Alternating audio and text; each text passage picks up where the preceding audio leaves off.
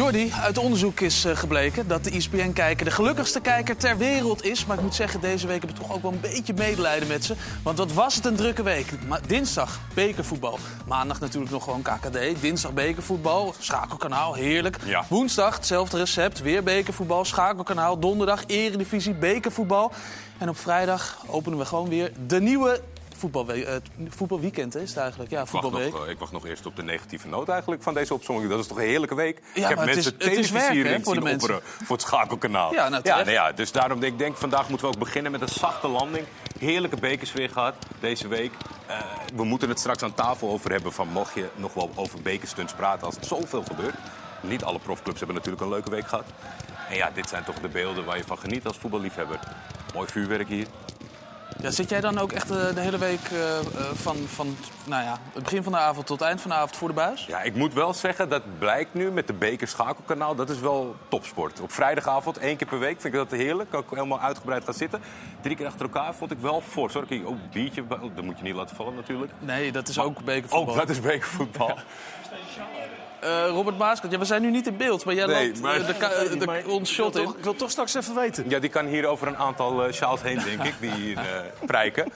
En ja, wat hebben we voor de rest nog meer gezien deze week? Fantastische eh, uitschakelingen. Wat was de grootste stunt dan, als, ik, als we het er toch over hebben? AFC PEC, gezien... eh, Nee, ja, dat vind ik lastig te Gezien zeggen. Nee, nee, maar de afgelopen Gezien het aantal PEX-sjaals dat nog steeds hier trouwens eh, in de kantine hangt. Dus heb je een andere sjaal dan een PEX-sjaal, is hij van harte welkom. Hangen we hem eh, heel graag op. Heb jij een uitgesproken dat je zegt van dit vond ik de grootste? Want ja, die amateurs die zitten er echt aan te komen. Die zitten zo dicht tegen die profclubs aan. Ja. Ik moet niet zeggen dat ik echt van mijn stoel ben gevallen deze week. Nee, ik was bij Spakenburg eh, Helmond Sport. Mhm. En daar vroeg ik van tevoren ook aan iedereen... wat is nou een grotere stunt als eh, Spakenburg eh, wint of, of Helmond Sport? Ja. Uiteindelijk bleek ook wel dat de grootste stunt misschien wel was geweest... als Helmond daar had gewonnen. Maar goed, Ja. het was een heerlijke bekerweek. En toch gaan we gewoon het Eredivisie en Keukenkampioen-divisie weekend hier aftrappen... in de voetbalkantine.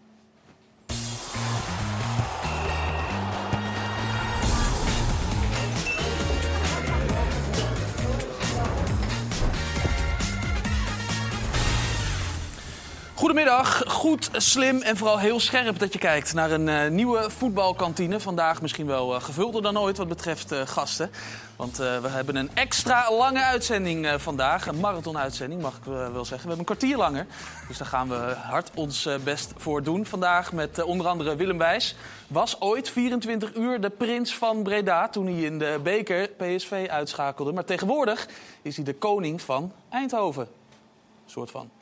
Hele kleine koning. Zo voelt het wel, toch? Kleine koning. Je hebt Heel ook een klein. kleine koning nodig. Want je bent trainer bij eh, FC Eindhoven Ja. natuurlijk. En dat gaat hartstikke goed. Gaan we het straks over hebben. Naast hem zit eh, voormalig broodvoetballer. Zo noemde je jezelf, Ali Boussabon. Ja. En tegenwoordig, wat ben je nu? Broodanalist. Een broodanalist? Een, een, ka een kaasstengelanalist? Nee, nee, dat is minder. Oh. Die eh, slaan we over. oh, wat is het lekkerste wat je hier hebt gegeten tot nu toe in de... in de- ik heb nog eens gekregen voor jullie, dus... eh, Goed, eh, Ali, fijn dat je er bent. Ja. Robert Maaskant, terug van weg geweest. Fijn.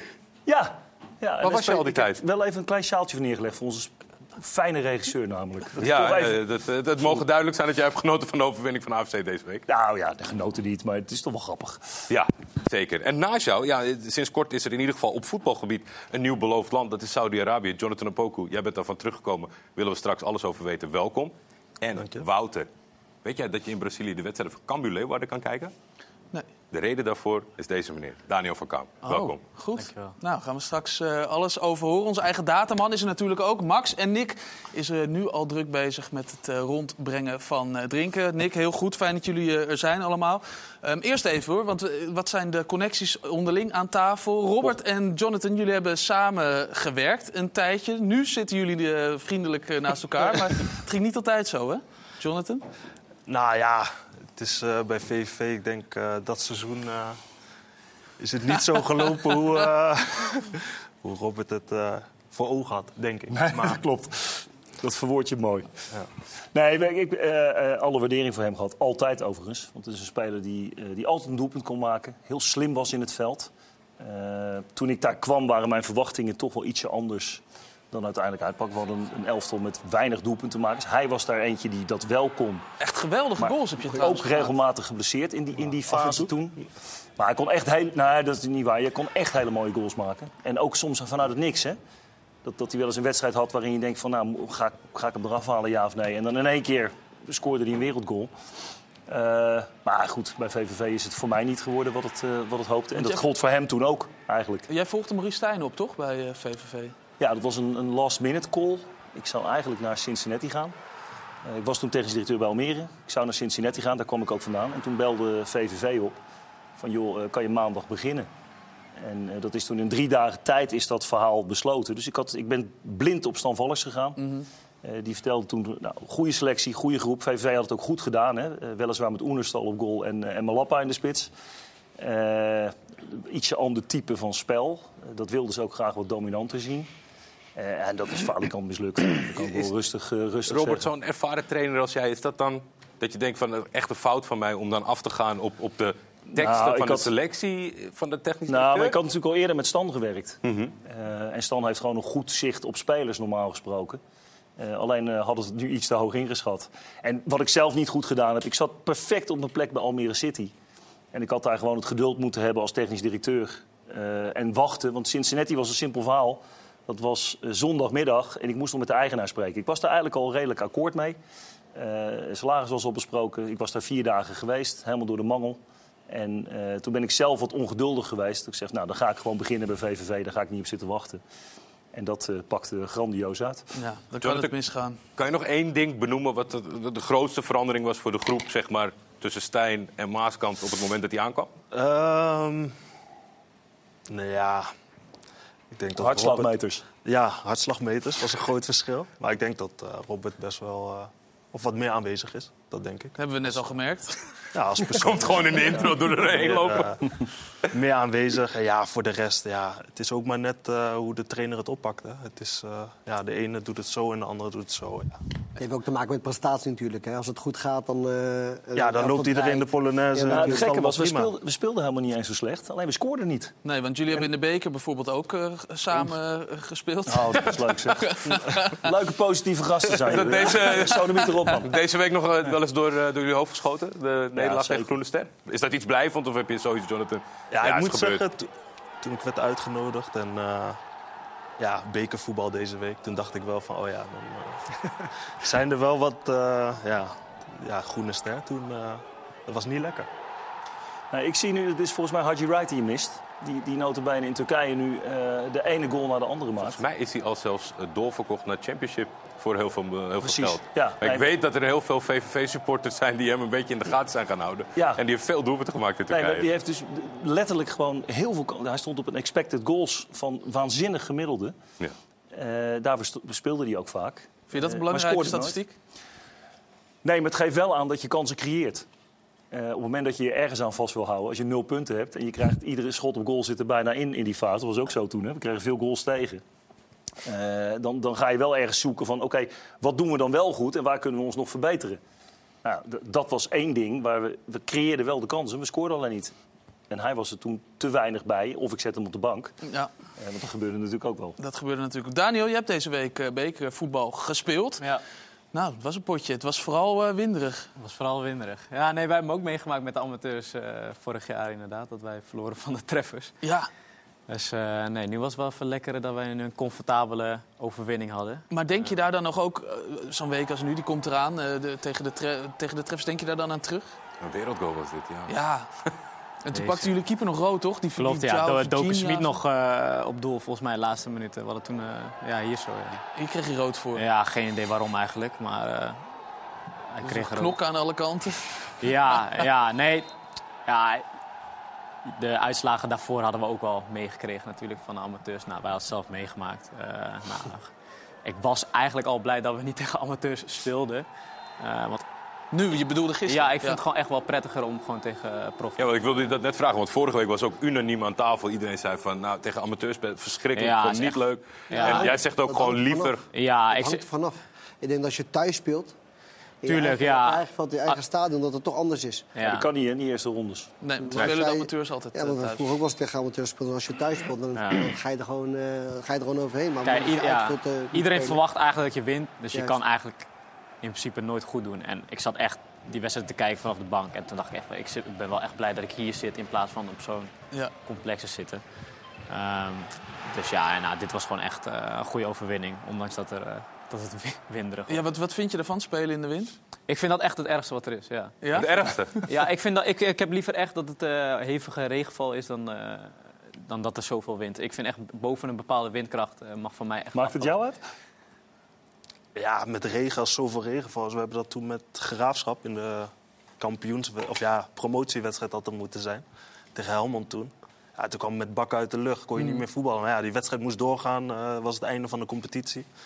Ja, dat is wel... eh, Ja. Maar, maar, Vind je het zelf is, oncomfortabel? Of is het meer dat je Ook, niet, ja. niet, niet controle over de bal hebt? Want die bal Ook, ja. Op een gegeven moment uh, de keeper van, uh, van MVV wou de bal naar rechts buiten spelen. En hij eindigt gewoon bij, bij linksback van hun.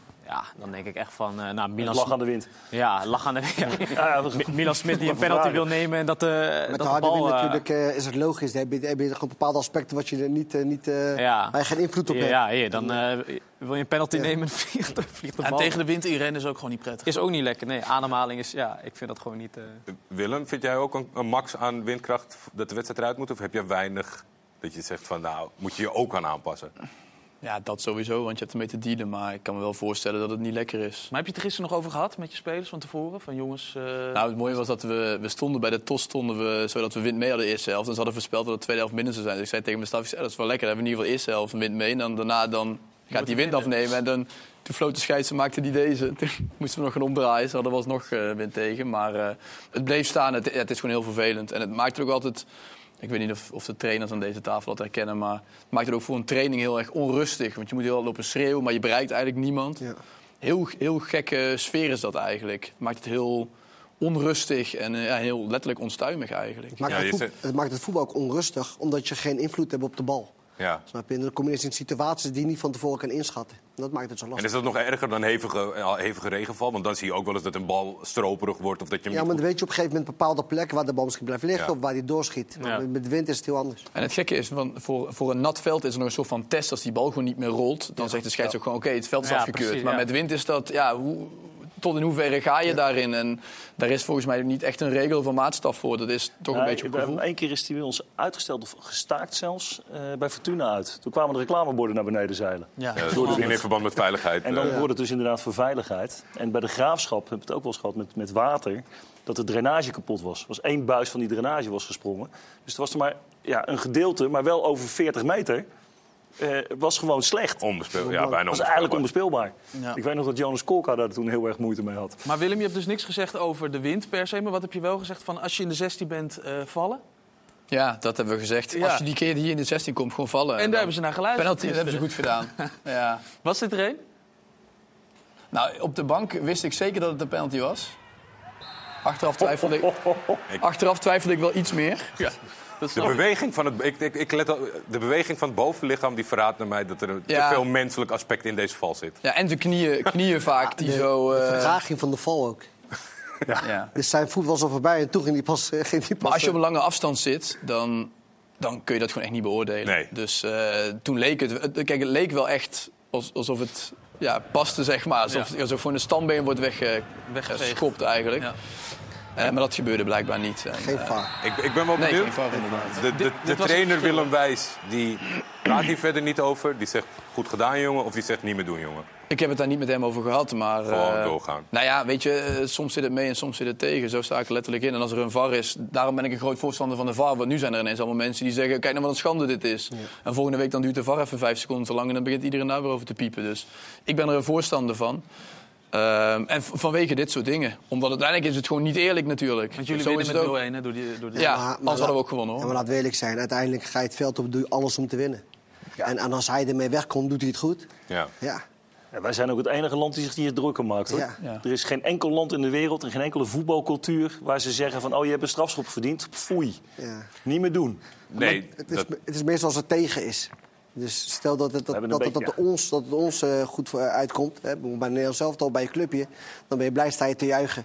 Maar op het moment dat het tegen gebeurt, dan, dan schreeuw je van schande. En, eh, het, het, het is ook gewoon best wel vaak zo dat als iemand goed, het goed bedoelt of blijft staan... dat je daar dan, ja, ondanks dat het misschien wel een overtreding is... dat je het risico loopt dat hij niet voor gefloten wordt. ja, dat is natuurlijk. Maar ook een lastig moet, Je moet het toch proberen. Ja. Weet Was gek jij er goed het probeert? Nee, nee, helemaal niet. Nee? Nee, ik krijg altijd eh het horen juist van laat je vallen. En eh, weet je, ja, ik probeer door te lopen en eh, te blijven Dat spelers staan. die het nooit goed kunnen. Als andere mensen zeggen Ik dat je kreeg hem ook gewoon niet om.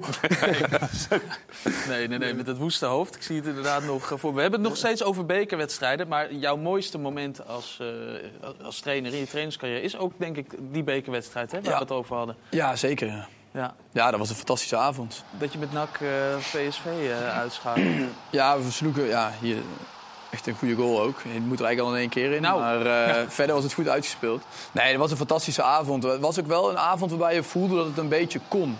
PSV zat er heel matig in. Had volgens mij net de trainer ontslagen. NS Faber was interim trainer, dacht ik. Maar wel jongens als Bergwijn en zo stonden allemaal op het veld daar. Dus ze hadden best wel een goed elftal. Maar ze draaiden heel slecht. Stonden volgens mij toen derde of vierde. Dus als je dat nu vergelijkt met waar Ajax nu staat... valt dat eigenlijk in verhouding nog wel mee. Maar PSV draaide toen niet goed. En ik weet nog dat ik toen eh, dat ik dat overnam en dat ik ook echt wel drie dagen van tevoren al begon om die groep een beetje op een posi- positieve manier gek te maken. Van hé, hey, eh, er valt echt iets te halen, weet je wel. En we gaan die gasten gewoon aanpakken, we gaan ze afjagen. En eh, ja, weet je, dan, dan speel je nak en dat is dan thuis. En ja, goed, dat, dat weten de mensen hier aan tafel ook wel. Dan, ik krijg ook dan gebeuren gewoon gekke dingen. Wonnen met NAC vaak van PSV hoor, thuis. En hadden ze uitgeschakeld in de beker, PSV uit. En daarna Ajax uit ook uitgeschakeld. In de, in de eh, kwartfinale. Ja, jullie gingen toen tegen Feyenoord eraf uiteindelijk, toch? Nou, toen was ik al niet meer. Dat was, dat Dat was, dat was toen, de fout, hè? eh, toen was het AZ uit nog volgens mij, die Ja, wonnen ze ook. Die heb ik nog bij En de toen KVB tegen Feyenoord toen. inderdaad. Ja. En toen dacht je ook even van, we gaan even opbouwen. Ja, het werd was 8-0, nog een paar hè. Het was een gigantische uitslag, toch? Ja, dat werd... eh toen heb ik wel een beetje in mijn vuistje gelachen. Ja, omdat je net Ehm, was weggegaan Ja, gegaan daar. ja maar eh, nee, dat was de mooiste, mooiste avond als trainer denk ik die ik heb meegemaakt. werd Dus- 7-1 uiteindelijk voor, Ja. eh, voor Feyenoord, inderdaad. Ja. Ja. Mooie avond eh, was dat. Wie ook een mooie avond had deze week... is eh, een man die het altijd goed doet in de beker. Vorig seizoen was hij eh, topscorer van de Toto KNVB-beker. En ook dit seizoen is hij uitstekend gestart. Floris van der Linden, spits van eh, Spakenburg. De koppende accountant. Jij bent nu aan het vrijdagmiddag borrelen? Ja, het is een vrijdagmiddagborrel eh gaande. Ik weet niet of jullie het kunnen zien. Hier wordt, er, eh, wordt je gepoeld. Hier staan we gezellig met een biertje. Eh, ja, de, de werkweek zit erop in dat opzicht. Dus eh, eh, ja, dan is er altijd een borreltje vrijdagmiddag. Ja, je hebt groot eh, gelijk, eh, Floris. Ten eerste, ik was eh, daar eh, afgelopen dinsdag bij Spakenburg tegen Helmond Sport. En ik moet je nog bedanken, want wij gingen eigenlijk met één opdracht eh, eh, die kant op. Dat we voor de wedstrijd een shot zouden hebben van Floris van der Linden die aankwam lopen.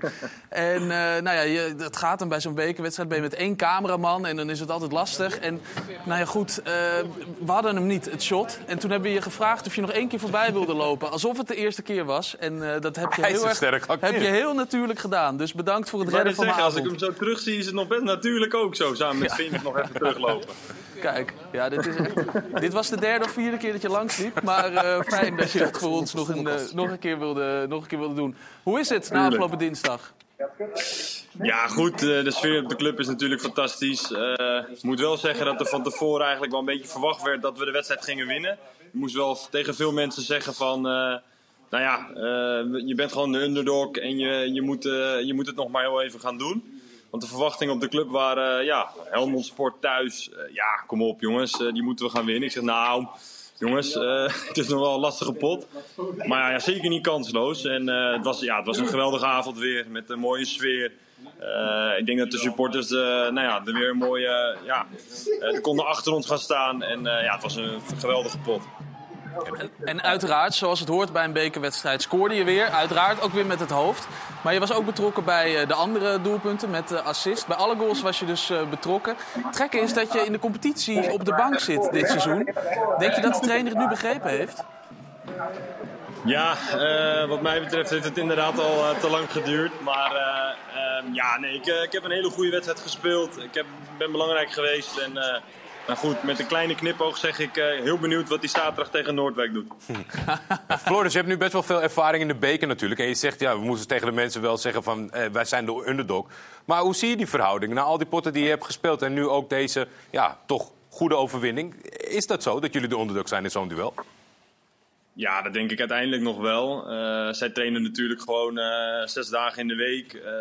Ja, zijn een stukje fitter daarin. Eh, ja, dus het is uiteindelijk wel de profclub tegen de amateurclub. Maar je ziet toch, ook wel weer dat het verschil helemaal niet zo heel groot is. En dat je ja, qua niveau best wel dicht bij elkaar zit. En, ja, het wordt uiteindelijk op details denk ik beslist. Ehm, maar ja, eh, ja, uiteindelijk eh, hoort eh, een keukenkampioen divisieclub natuurlijk wel gewoon van een tweede divisieclub te winnen. Maar wat me dan toch ook weer opvalt... vorig seizoen hadden jullie het elke keer zo goed voor elkaar met een tactisch plan. Ook eh, dinsdag was het gewoon weer zo goed voor elkaar. Helmond had het zo lastig tegen jullie. Komt denk ik ook dus door die trainer die, nou ja, goed, jou ook af en toe op de bank zet. Maar hij is wel volgens mij heel erg goed. Kan jij inschatten hoe goed hij is en, en of hij er misschien ook nog wel door kan groeien? Ja, Chris is eh, natuurlijk een relatief jonge eh, trainer. Eh, hij is natuurlijk echt een Spakenburger in hart en nieren. Tactisch echt, nou ja, bijzonder sterk. Het is natuurlijk wel altijd nog, ja, hoe, hoe kan je het overbrengen naar de groep? Ehm, dus ja, dat, dat lukt eigenlijk in de beker supergoed. In de competitie gaat het natuurlijk nu ook hartstikke goed daarin bij de club. Maar goed, soms zie je ook wel weer het gekke dat, dat je vorig jaar ook toen met eh, Utrecht uit die we nog wonnen. En daarna speel je, heb je een hele moeilijke wedstrijd in de competitie. Ja, eh, dat, dat is soms ook niet te verklaren waarom dat dan weer is. Eh, maar goed, Chris is natuurlijk gewoon een hele goede trainer. En eh, ja, eh, vooral als hij mij zaterdag in de basis zet, dan, dan kan hij zeker een stapje over. Hij zal luisteren, Floris, wat dat betreft. Ook jij hebt trouwens wel kansjes gehad hè, om stappen te maken. FC Groningen had je er graag bij willen hebben, heb je toen niet gedaan. Heb je nog wel eens momenten gehad de afgelopen nou ja, paar weken in ieder geval... dat je ook, ook op de bank zat af en toe, dat je dacht, had ik het maar gedaan? Nee, tuurlijk is het wel. Mensen zeggen het tegen van had je dan nu niet wel eh, de stap willen doen. Maar ik heb ja, toen echt een weloverwogen beslissing genomen. eh, aangezien, nou ja, mijn sociaal, eh, ik hou ervan om ook af en toe gezellig wat leuke dingen te kunnen doen met mijn vrienden en met mijn vriendinnen en familie. Ja, maatschappelijk ben ik ook gewoon lekker bezig. Ik heb een leuke baan met mooie uitdagingen. Eh, ja, en, en sportief, eh, nou, zo zie je maar, bij Spakenburg ook nog genoeg uitdagingen. Dus eh, eh, nou ja, voor mij was dat het hele plaatje waarom ik het niet gedaan heb. En daar, daar sta ik nog steeds achter. Je stond liever op die vrijdagmiddagborrel dan, dan bij FC Groningen. Dat zijn jouw woorden. Ik moet nu ook weer oppassen als ik zaterdag wil spelen. En hier natuurlijk nu met een biertje sta op de vrijdagmiddagborrel. Maar nee hoor, dat, voor mij paste dit gewoon beter. We gaan, eh, we gaan ophangen, Floris. Dankjewel. Dan kan jij genieten van die eh, vrijdagmiddagborrel. Oh ja, hier is hij trouwens. Ja, de, Ja, dat de had jij vervanger. kunnen zijn. De vervanger van Ja. eh, Floris van der Linden. ja. Hij heeft er Ja, vijf nu, in liggen. Ja, nou ja, dat, eh, dat is nog niet eh, volgens mij de 35 die hij die zou gaan maken. Maar eh, nou ja, het seizoen is nog niet om. Het worden er steeds meer. Hij heeft er 30 gezegd, zeg ik even in de verdediging van Kevin van Veen. Jij had er 35 gemaakt, Floris. Maar goed, die vrijdagmiddagborrels. Hè. Ehm, Dankjewel en succes eh, zaterdag in de basis waarschijnlijk. Dank je. Dankjewel, kom goed. Ja, Floris van der Linden, die dus eh, voor koos om niet naar eh, FC Groningen te gaan. FC Groningen dat trouwens eh, vlak voor de uitzending kwam met een, een persbericht, Robert Maaskant. Wouter Gudde stopt uiterlijk aan het einde van dit seizoen als algemeen directeur van FC Groningen. Ja. ja, het verrast me toch wel. Als je nou kijkt, er zijn een aantal jonge directeuren in het Nederlandse voetbal. Frank van Mosselveld, hij, die ja, echt wel de beloftes waren, hè, of zijn. De kroonprinsen. En eh, ja, vind ik altijd een beetje een moeilijke term. Oh. Maar die, ja, eh, het verbaast mij. En ik, ik, ik vind juist dat hij door alle stormen redelijk sterk is blijven staan. Maar goed, hij maakt nu zelf plaats eh, om te zeggen van nou, iedereen die vanuit de degradatie, bijna iedereen vertrokken, behalve ik. Dus ik vind dat ik nu, dat ik nu ook die ruim baan moet geven. Maar ik vind het, ik vind het jammer, want het is een, een, een, een iemand die, die op dat directeurschap binnen een voetbalclub, daar ook door zijn vader natuurlijk ook door, door opgegroeid is. Eh, de hele familie Gudde is echt een voetbalfamilie. Dus ik vind het jammer dat zo iemand voor de voetballerij verloren zou gaan. Door eh, even bij de club dat het wat slechter gaat. Maar goed, de voetballerij is nou eenmaal prestaties van het eerste elftal. Ja, maar als ik je zo hoor, vind je het vooral jammer en, en ook misschien niet nodig. Nee, dat denk, dat denk ik niet. Dat denk ik niet. Want ik eh, bedoel, het is ook niet zo dat ze nou geen capabele mensen aangesteld hebben. Heb je, heb je het idee dat zeg maar, nu hij die plek moet worden gevuld... en je zegt, nou ja, je is weet je, een jonge eh, directeur... dat ze dan nu, omdat het met de degradatie en hoe het nu loopt... dat ze dan terugpakken naar een wat Ja. meer ervaren... of dat ze wel deze zal zo even gaan? ik heb Hans Nijland al even een berichtje gestuurd. Ik zal heel even checken of die, eh, Of die al gepost is. of die gepolst is. Nou, even kijken hoor. hij heeft nog niet gereageerd. Dus, Nee, eh, denkt ook. Hij heeft nog niet gekeken. Nee, maar ja, dat zou... eh, kijk, Hans Nijland was een fantastische directeur van Groningen. Ik denk het één dat hij dat zelf niet wil. Maar ik kan me wel voorstellen ergens dat ze dan terug willen grijpen naar... ja, toen was het goed en toen werd de beker gewonnen... en toen haalden we Europees voetbal. Welke directeur hadden we die tijd? Een hele Maar ik denk reflex ook in het voetbal. Ja, maar ik denk dat je vooral vooruit moet kijken. En eh, de wereld verandert ook snel in de voetballerij. Zeker op bestuurlijk vlak. Dus ja, ik, ik ben er voorstander van om als, op het moment dat je daar iemand hebt zitten die kwaliteit heeft, hou die nou in het zadel. En, Zijn- en kijk naar de toekomst. Zijn er zo langzamerhand, Daniel, je hebt natuurlijk een verleden bij FC Groningen... nog mensen die, die jij kent die daar werkzaam zijn? Of? Nou, er zijn wel echt eh, veel mensen inderdaad weg, eh Ja. weg daar toen ik daar zat. Nou, Gudde is daar wel een van die, eh, ja, Die je nog kende. die ik nog kende. Maar dat is dus nu ook verleden tijd. ja, in ieder geval aan het einde van het seizoen. Ja. Ja, het gaat wel, eh, het, het gaat wel heel hard zo eh, wat, wat betreft FC Groningen. Ja. Hoe, hoe is dat om, om te zien? Eh, nou, het is altijd nat- ik heb wel een wat specialer gevoel natuurlijk bij Groningen, omdat ik daar eh, ja, mijn hele jeugd eigenlijk heb doorgebracht. Ehm, nou ja, weet je, het is gewoon heel veel eigenlijk shit daar de, de afgelopen jaren wel. Eh, dus in dat opzicht verbaast me dan niet helemaal dat Gudde eh, weg is, omdat ik, hij voelde waarschijnlijk dus ook wel die druk. Ehm, nou, je zag ook wel dat het misschien met hem ook wel wat deed. Nou, hij was goed met Vladeris. Nou, daar had hij dus ook een, eh, een knoop eh, had hij daar dus moeten doorhakken. Maar als speler merkte jij al zeg maar, in jouw periode dat Eh. er dingen rommelig waren... of misschien niet de beste keuze? Nou, we hadden het ook voor de uitzending wel over, inderdaad. Eh, nou, een bepaald beleid is gewoon ingevoerd. En dat was vooral gericht op talenten eh, voor wat goedkopere prijs eh, op, op te halen. En dan die ontwikkelen en dan weer eh, voor meer verkopen. Ehm, alleen je hebt ook te maken met korte termijn. Eh, en dat is dus wat mensen verwachten op het huidige seizoen. Ja, en ik denk wel als je bepaalde talenten eh, eh, haalt... en die hebben dan tijd nodig om daar... Ja, ja, je moet daar niet in doorslaan, want je hebt ook een basis. Je hebt, Nee, ook, je hebt precies, ook een ja, kijk- nodig in je selectie. Nee, ja, Groningen, is typ- Groningen is typisch een club die elk jaar gewoon zijn beste spelers verkoopt. Ja. Nou ja, en als je kwaliteit inlevert, dan moet je ook kwaliteit terughalen. Nou, en het beleid van Groningen was op dat moment dat ze dus talenten daarvoor terug wouden halen. Ehm, alleen wat ik zeg, ja, op, Dat gaat op, gaat op, de, op fout. korte termijn gaat het een keer fout. Nou, en nu is dat goed fout gegaan. En dat probeer je nu dan te herstellen. Ja, en dat is gewoon moeilijk. Eh, zeker in de keukenkampioen-divisie kan er van alles gebeuren. Ja, dan helpt een Kevin van Veen um, ook niet meteen. nou ja, die die werd gehaald als echt de, de man, denk ik, om dan ook echt verschil te maken. Nou, en dat is tot nu toe nog niet. eh, Het is natuurlijk dieper als dat. Hè. Kijk, eh, je kan wel, eh, wat je zegt, als je je beste spelers verkoopt, dan ga je altijd ki- kijken wat krijg je ervoor terug. Je, verk- je verkoopt voor miljoenen aan spelers. Natuurlijk, je wil niet alles, eh, alles eh, weer herinvesteren, je wil wat overhouden. Maar wat hij ook zegt, je hebt ook voor de korte termijn dat het, dat het elftal ook weer versterkt wordt. Want goede spelers gaan weg. En je moet ook spelers hebben die dat opvangen. Op het moment dat dat niet gebeurt. En, en, en, en, en je komt met spelers die eigenlijk niet het elftal versterken, maar meer voor de breedte en voor de toekomst eventueel om te verkopen. Maar daar komt bij kijken. hè. Ze moeten natuurlijk wel het niveau kunnen halen om te verkopen. En als dat dan ook niet gebeurt. En je haalt een Abraham voor 2 miljoen. Ja. En die presteert niet helemaal nog een goede salaris. En dan heb je nog ook nog met trainingsaanstelling, wie stel je aan? Dat werkt ook niet. En dan, ja, dan, dan krijg Ja, je daar dit. was dan ook de fout, zeg maar, achteraf dan ingemaakt. Uh, had dan op dat moment Wormoed gehaald. Nou, die kende hij goed. Alleen na een aantal maanden was het ook heel snel van... Nou, de klik was er dan niet met de club of tussen hun tweeën. Nou, dat verbaast mij dan ook, omdat ik denk, nou ja... Als Je kent elkaar goed. als één iemand uh, Wormoed heel goed kent en wat zijn kwaliteit is... en goed kan inschatten wie, eh, wie goed bij deze club past, dan was het Vladeris dan wel. En daarmee zegt hij, ik heb mijn huiswerk niet goed gedaan. Ja, nou ja, er, zijn, er waren gewoon te veel dingen inderdaad dat gewoon niet go- goed zijn gegaan. Ehm, nou, en nu ook dan de supportersvereniging die dan ook de, het vertrouwen had opgezegd in de RVC. Ja, Ja. Die, die zijn op een gegeven moment ook gewoon klaar mee. En die kijken dus veel sneller naar de korte termijn. En ik denk dat de directie eh, te veel naar de lange termijn heb, hebben gekeken. Ja. Nou ja, en eh, dat is dus nu dan fout gegaan. De supporters hebben inderdaad het vertrouwen in de RVC eh, opgezegd. En zij leggen dan ook hun functie per direct neer. Twee RVC-leden. En eh, Wouter Gudde dus stopt uiterlijk aan het einde van dit seizoen. Problemen dus bij Groningen. We gaan eh, ons na de bekerweek richten op de eredivisie. En dat gaat Maddy ook doen in Uitblinkers.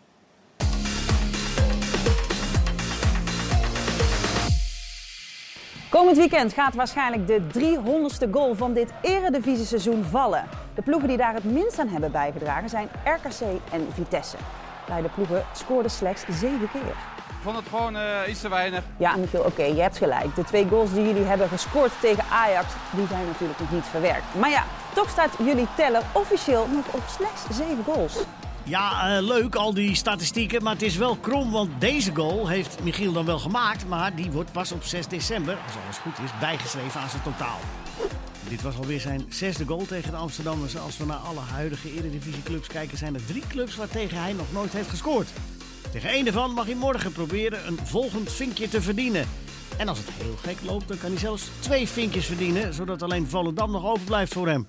Dan moet hij wel in één wedstrijd Justin Bijlau en zijn eigen doelman Jeroen Houwer passeren. Hij zou niet de eerste RKC'er met een eigen goal tegen Feyenoord zijn. Laten we afsluiten met RKC'ers die deze eeuw tegen Feyenoord aan de verkeerde kant scoorden. Vorig seizoen was dat Okili. Dan is het een eigen goal. Het is uh, Okili die dat uh, voorzetje van Wiever langs fase schuift. 2009, Tony Varela. Ja, zat daar ook nog een beetje Varela aan? Misschien wel. 2006, Patrick van Diemen. Kuit, eigen doelpunt van Diemen. Alle ogen op RKC en Michiel Kramer dit weekend gaat hij zijn grote liefde Feyenoord pijn doen. En zorgt hij ervoor dat het doelpuntengemiddelde bij RKC omhoog gaat. Want het gebrek aan doelpunten in Waalwijk, dat is toch echt wel een zorgenkindje. Ja, en deze week dus uh, de Michiel Kramer derby, RKC tegen Feyenoord. Maar wat was er met hem aan de hand de afgelopen week in de, in de beker tegen, tegen FC Utrecht? Leek wel alsof hij er niet zo zin had en zo snel mogelijk eruit wilde. Dit gebeurde er namelijk in dat uh, duel. Dit was zo in de eerste helft, 20e minuut. Ja, komt heel goed weg. 2-0 achter. Uh, wat doet hij nou? Ja, komt hij heel goed weg. Ik denk een frustratieovertreding dat het niet, dat niet lekker loopt. 2-0 achter. En ja, dit is eigenlijk al een, ro een rode kaart. Ja, dit, dit is zijn eerste overtreding. Ja. Hier, hier nou, ja, kan je voor kiezen om rood te dat geven. Dat is normaal gesproken rode kaart. Ja. Ja. ja. en dan, dat kunnen we gewoon zeggen. En dan daarna nog een, uh, een overtreding. Ja, de, ja, een beetje hetzelfde eigenlijk, hè? ja, ik vond deze wel ietsje minder. Ietsje maar het minder. was Maar vooral hij is wel erg, erg, erg kort op die andere. Het is wel een gele kaart. Ja. Ja. En uiteindelijk... Ja, dit, dit, Michiel moet, moet wel oppassen. Die, die is totaal onverstoorbaar trouwens als speler. Want, eh, maar uh, een paar weken geleden had hij exact hetzelfde. Werd hij gewisseld. Uh, en liep hij heel langzaam, hij had een gele kaart, liep hij heel langzaam het veld af. Nam hij ook al het risico. En dusdanig langzaam, hij deed voor de ploeg overigens, om langzaam te bewegen. Maar dusdanig dat de bank ook een beetje zenuwachtig werd. Je zag Fraser ook al van, uh, Ja. kom nou op, want uh, straks krijg je die tweede. En kunnen we niet meer met die... Je hebt gedaan wat je kan doen, maar nu Was, even... was er geen VAR bij die wedstrijd? Nee. hè? Nee, Nou, ik denk dat dat hem heeft gered. Als er een VAR was geweest, had hij 100% rood gehad. Ja. Dus dat is een geluk geweest. Ja, er zijn een hoop mensen die uh, geluk hadden dat er geen VAR was uh, in de beker deze week. Willem, ja goed. We gaan het uh, van de minst scorende ploeg, RKC, gaan we naar de meest scorende ploeg, PSV. En dan vooral naar die aanval, die heerlijke aanval die ze daar hebben. Toch Max? Ik zeg even Lobala. Ja, zeker. De aanval van, van PSV. Is dit Ja. een moderne MSN? Ja? Ja, oké. Lozano, Bakayoko. Voor mij nieuw. Voor mij nieuw. Maar heel Lobala. leuk. PSV overigens niet alleen de meest scorende ploeg van de Eredivisie. Maar ook als je gaat kijken, alle Europese top 10 competities. Als je daarvan de clubs op één hoopje gooit, eh, presteert PSV echt uitstekend. Staan ze overal bovenaan als het gaat om schoten, schoten op doel en expected goals. Dus eh, aanvallend hebben ze eh, zeker niet te klagen. En nou ja, met de buitenspelers sowieso niet. Op dit moment met Lozano en Bakayoko eh, twee die enorm in vorm waren. En Lang die ook al indruk maakte in ieder geval. En de vraag is natuurlijk, ja, wie moet er nu gaan spelen? Nou, wat je nu ziet, is zijn ten eerste heel veel cijfers. Nou. Dit zijn, eh, eh, dat zijn, daar hoef je niet per se naar te kijken. Ik ga uitleggen wat het belangrijkste is. Dit zijn de cijfers per 90 minuten. En eh, daar waar een sterretje bij staat, betekent dat diegene het beste doet ten opzichte van de andere twee. Dus dit zijn de aanvallende cijfers. Dit is eigenlijk meer van, oké, de, de eindfase, wie is degene die de goals maakt? Eh, eh, wie, wie schiet er het meest schoot op doel? Eh, hier is Lozano eigenlijk eh, verreweg koploper. Dus, Staat- dus als we moeten gaan kijken naar wie het beste doet, moeten we eigenlijk sterretjes even ja, tellen. je moet eigenlijk eens, maar ik, dat heb ik natuurlijk ook voor Maar moet jullie je daar gedaan. dan niet bij zeggen dat, dat hoe minder minuten jij maakt, dat te hoger jouw percentage is? De anderen hebben natuurlijk meer wedstrijden gespeeld. Ali rustig. Nou ja, maakt dat is dus per Ik ga 90 eerst minuten. eh, hebben we geprobeerd om in ieder geval een zo eh, Ja. eh, gelijk mogelijke vergelijking te maken. Daar komt dit uit. Lozano Eh, heeft vier Lozano sterren. is De vier sterretjes. Vier keer dus het beste gescoord op basis van eh, de, de rest van de twee. Eh Bakayoko drie keer en Lang één keer. Eh, zoals je onderaan ook kan zien. Dus Hey. Lozano is eigenlijk degene die het beste presteert als in het schoten, schoten op doel, goals. Eh, en dan heb je bij buitenspelers ook natuurlijk nog de creatieve data, eh andere in stelling brengen. En daar zien we eigenlijk één iemand die verreweg ja, het beste presteert, dat is Johan Bakayoko. Zeven sterren. Dus, eh, zeven sterren inderdaad, eentje voor Lang en nul voor Lozano. Eh, uiteraard wil ik niet op de plek van Peter Bos gaan zitten, maar... Dat wil ik je toch vragen te doen. Want voordat we het aan de tafel gaan vragen... je- op basis, jij bent natuurlijk, je leeft met de cijfers. Waar kies jij voor? Nou ja, als je eh, van beide wat wil, zou ik in dit geval sowieso Bakayoko ja, onomstreden. Die presteert op beide eigenlijk heel erg goed. En als je beide wil, dan moet je Lozano opstellen en Lang teleurstellen. Ook als hij terugkomt. Dus dan wordt het Laba voorin. Ja. Met Siem de Jong ertussen. Of, oh, Of nee, Jong. wat is het? Lo? Nee, Loba. Ja, Lo- Lolule- Loluba.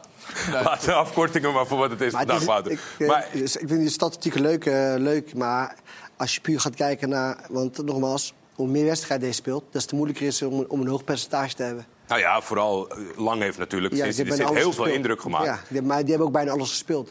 Dus dat de statistieken, als je dan nog zo hoog kan houden... dat is veel knapper als iemand wat minder wedstrijden heeft gespeeld. Dus als je dan een paar goals hebt gemaakt in minder wedstrijden... zijn je statistieken zo zo hoog. hè. Ja, maar ze zijn per 90 minuten wel, hè, de statistieken. Maar goed, dan is het alsnog moeilijk. Over het om- algemeen? Ja.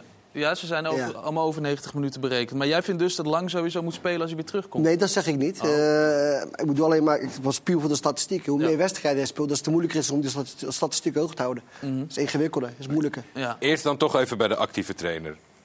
Wordt veel gezegd, luxe probleem, trainen prettig. Maar dit is best wel lastig, denk ik. Dat is wel een groot probleem, denk ik, ja. Ja.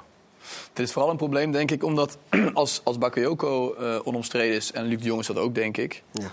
Dan kom je met twee spelers eh, te maken... die denk ik allebei niet heel erg leuk vinden om op de bank te zitten. Dus heb je een probleem. En ik heb ook de indruk dat eigenlijk Lozano is gehaald... natuurlijk als vervanger van Bakayoko... Ja. totdat Bakayoko niet wegging. En dan is dat inderdaad maar mooi uit te leggen. Hè? Van in topsport is concurrentie nodig. En eh, dat, is, dat is goed voor het team. En eh, nou, nu is het ook belangrijk. Hè? Want nu speel je Champions League en nu is Noah Lang bijvoorbeeld geblesseerd. Dus eh, dat heeft natuurlijk eh, Ten Hag bij Ajax ook een paar keer geroepen. Hè? Dat het gewoon heel erg belangrijk is om een hele brede selectie te hebben. En om keuzes te hebben. Ik denk uiteindelijk als een trainer kan kiezen... heeft hij liever een luxe probleem dan dat hij... Ja, jongens moet gaan opstellen die, waarvan je eigenlijk al weet van tevoren... van die kunnen het niveau net niet aan. Maar zeker in dit specifieke geval wat ik zei... Wordt het, denk ik, kan het een probleem worden. Ja, je hebt liever ook een ander profiel spelen, denk ik, waarbij de luxe Ja. zit. Nou ja, plus, en dan ga ik echt een, een, een trainersantwoord geven. Maar dit zijn natuurlijk vooral data eh, gerelateerd naar het aanvallende deel van een wedstrijd. Maar je hebt natuurlijk ook altijd met eh, een complementair elftal te maken. Met verdedigende arbeid. Met eh, hoe gedraagt iemand zich in de kleedkamer, op het trainingsveld. Eh, komt iemand afspraken verdedigend na? Wat is zijn rol bij spelervattingen?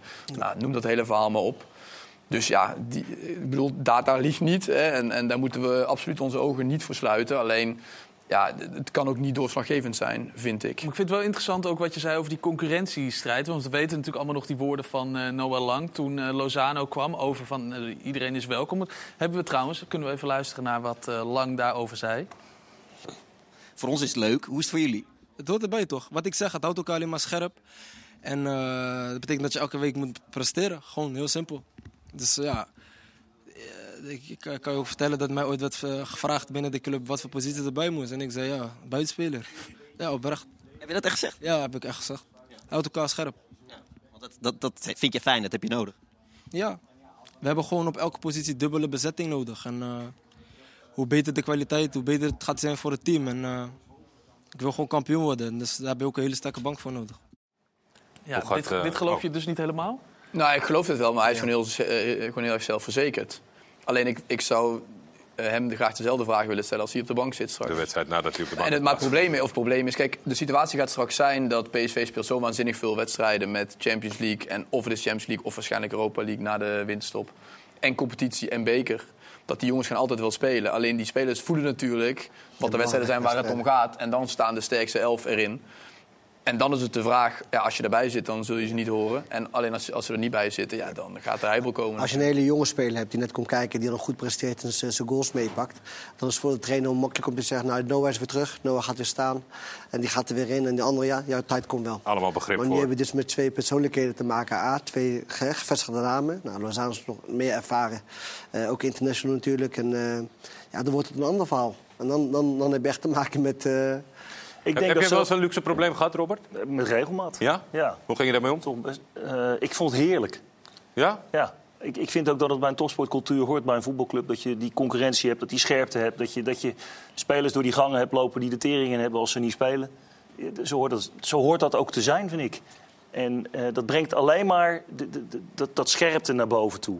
En in dit geval, je, bedoel, je hebt ook nog de mogelijkheid van wisselen. Dus op het moment dat je, dat je een wedstrijd speelt... en ik kan me heel goed voorstellen als ze Europees spelen... en Lang is erbij en die, kan, eh, die is goed voor, eh, voor een half uur of twintig minuten... waarin die uit kan blinken, ja, dan gebruik je het op die manier. Dus als trainer zou ik het heerlijk vinden. Maar je moet het wel managen. Maar er is toch geen club in de wereld in de top die dit niet heeft? Iedereen heeft dit. Iedereen heeft eh, een concurrerende positie. En zeker voorin, want daar, kies je voor. Je kiest voor een aantal spelers die... nou, veel clubs spelen natuurlijk met twee spitsen voorin. Eh, en dan heb je altijd een derde die, die gelijkwaardig is. Ja, dan moet je die keuzes maken. Prima. Ja, maar het is meer de karakters waar je mee te maken hebt. Hè. Ben je een prof? Accepteer je het. En, eh, Ja, maar doe je beter je best, Ali. Als Ja, jij niet speelt, moet, Nee, moet, moet degene die niet speelt beter zijn best doen. Ja, maar dat is mijn punt ook. Het manager zit vooral in van... eh, kijk, je hoopt natuurlijk eh, dat, je, dat je met diegene praat... en dat diegene scherp is, hè, wat we allemaal het liefst willen. Maar jij hebt natuurlijk ook te maken met op een gegeven moment... dat je geen stoorzender wordt in de groep. Hè? Dat jij eh, niet eh, erbij gaat lopen, dat je in heel de wereld laat zien... dat jij geïrriteerd bent dat je op de bank zit. Jonathan, dan voer je- wat- dan voer je toch een gesprek. Jonathan, wat ben jij voor bank zitten? Eh, ja, ik ben daar best eh, rustig in eigenlijk. Ja? En ik denk wel bij mezelf van ja, dat moet dan beter of, eh, op trainen of als je invalt. En, eh, ja, je bent als voetballer ook een beetje je eigen uithangbord. Dus, niet zo dat je eh, dingen gaat verstieren, balletjes op Nee, nee, nee, daar eh, ben ik absoluut niet Maar van. ook nee. op het, ook ik- op ik het vond moment zelfs dat wel eens te rustig. Ja, maar- ja nou, maar zo klinkt het ook. Maar ook op het moment dat jij echt ervan over, dat jij echt vindt dat je concurrent minder is. Nou ja, in dat jaar tot eh, Robert eh, trainer was, had ik wel het gevoel af en toe van... hé, hey, kom op, nu, eh, nu is het wel mijn eh, moment. Nou, eh. die staat te genieten van zijn luxe positie natuurlijk.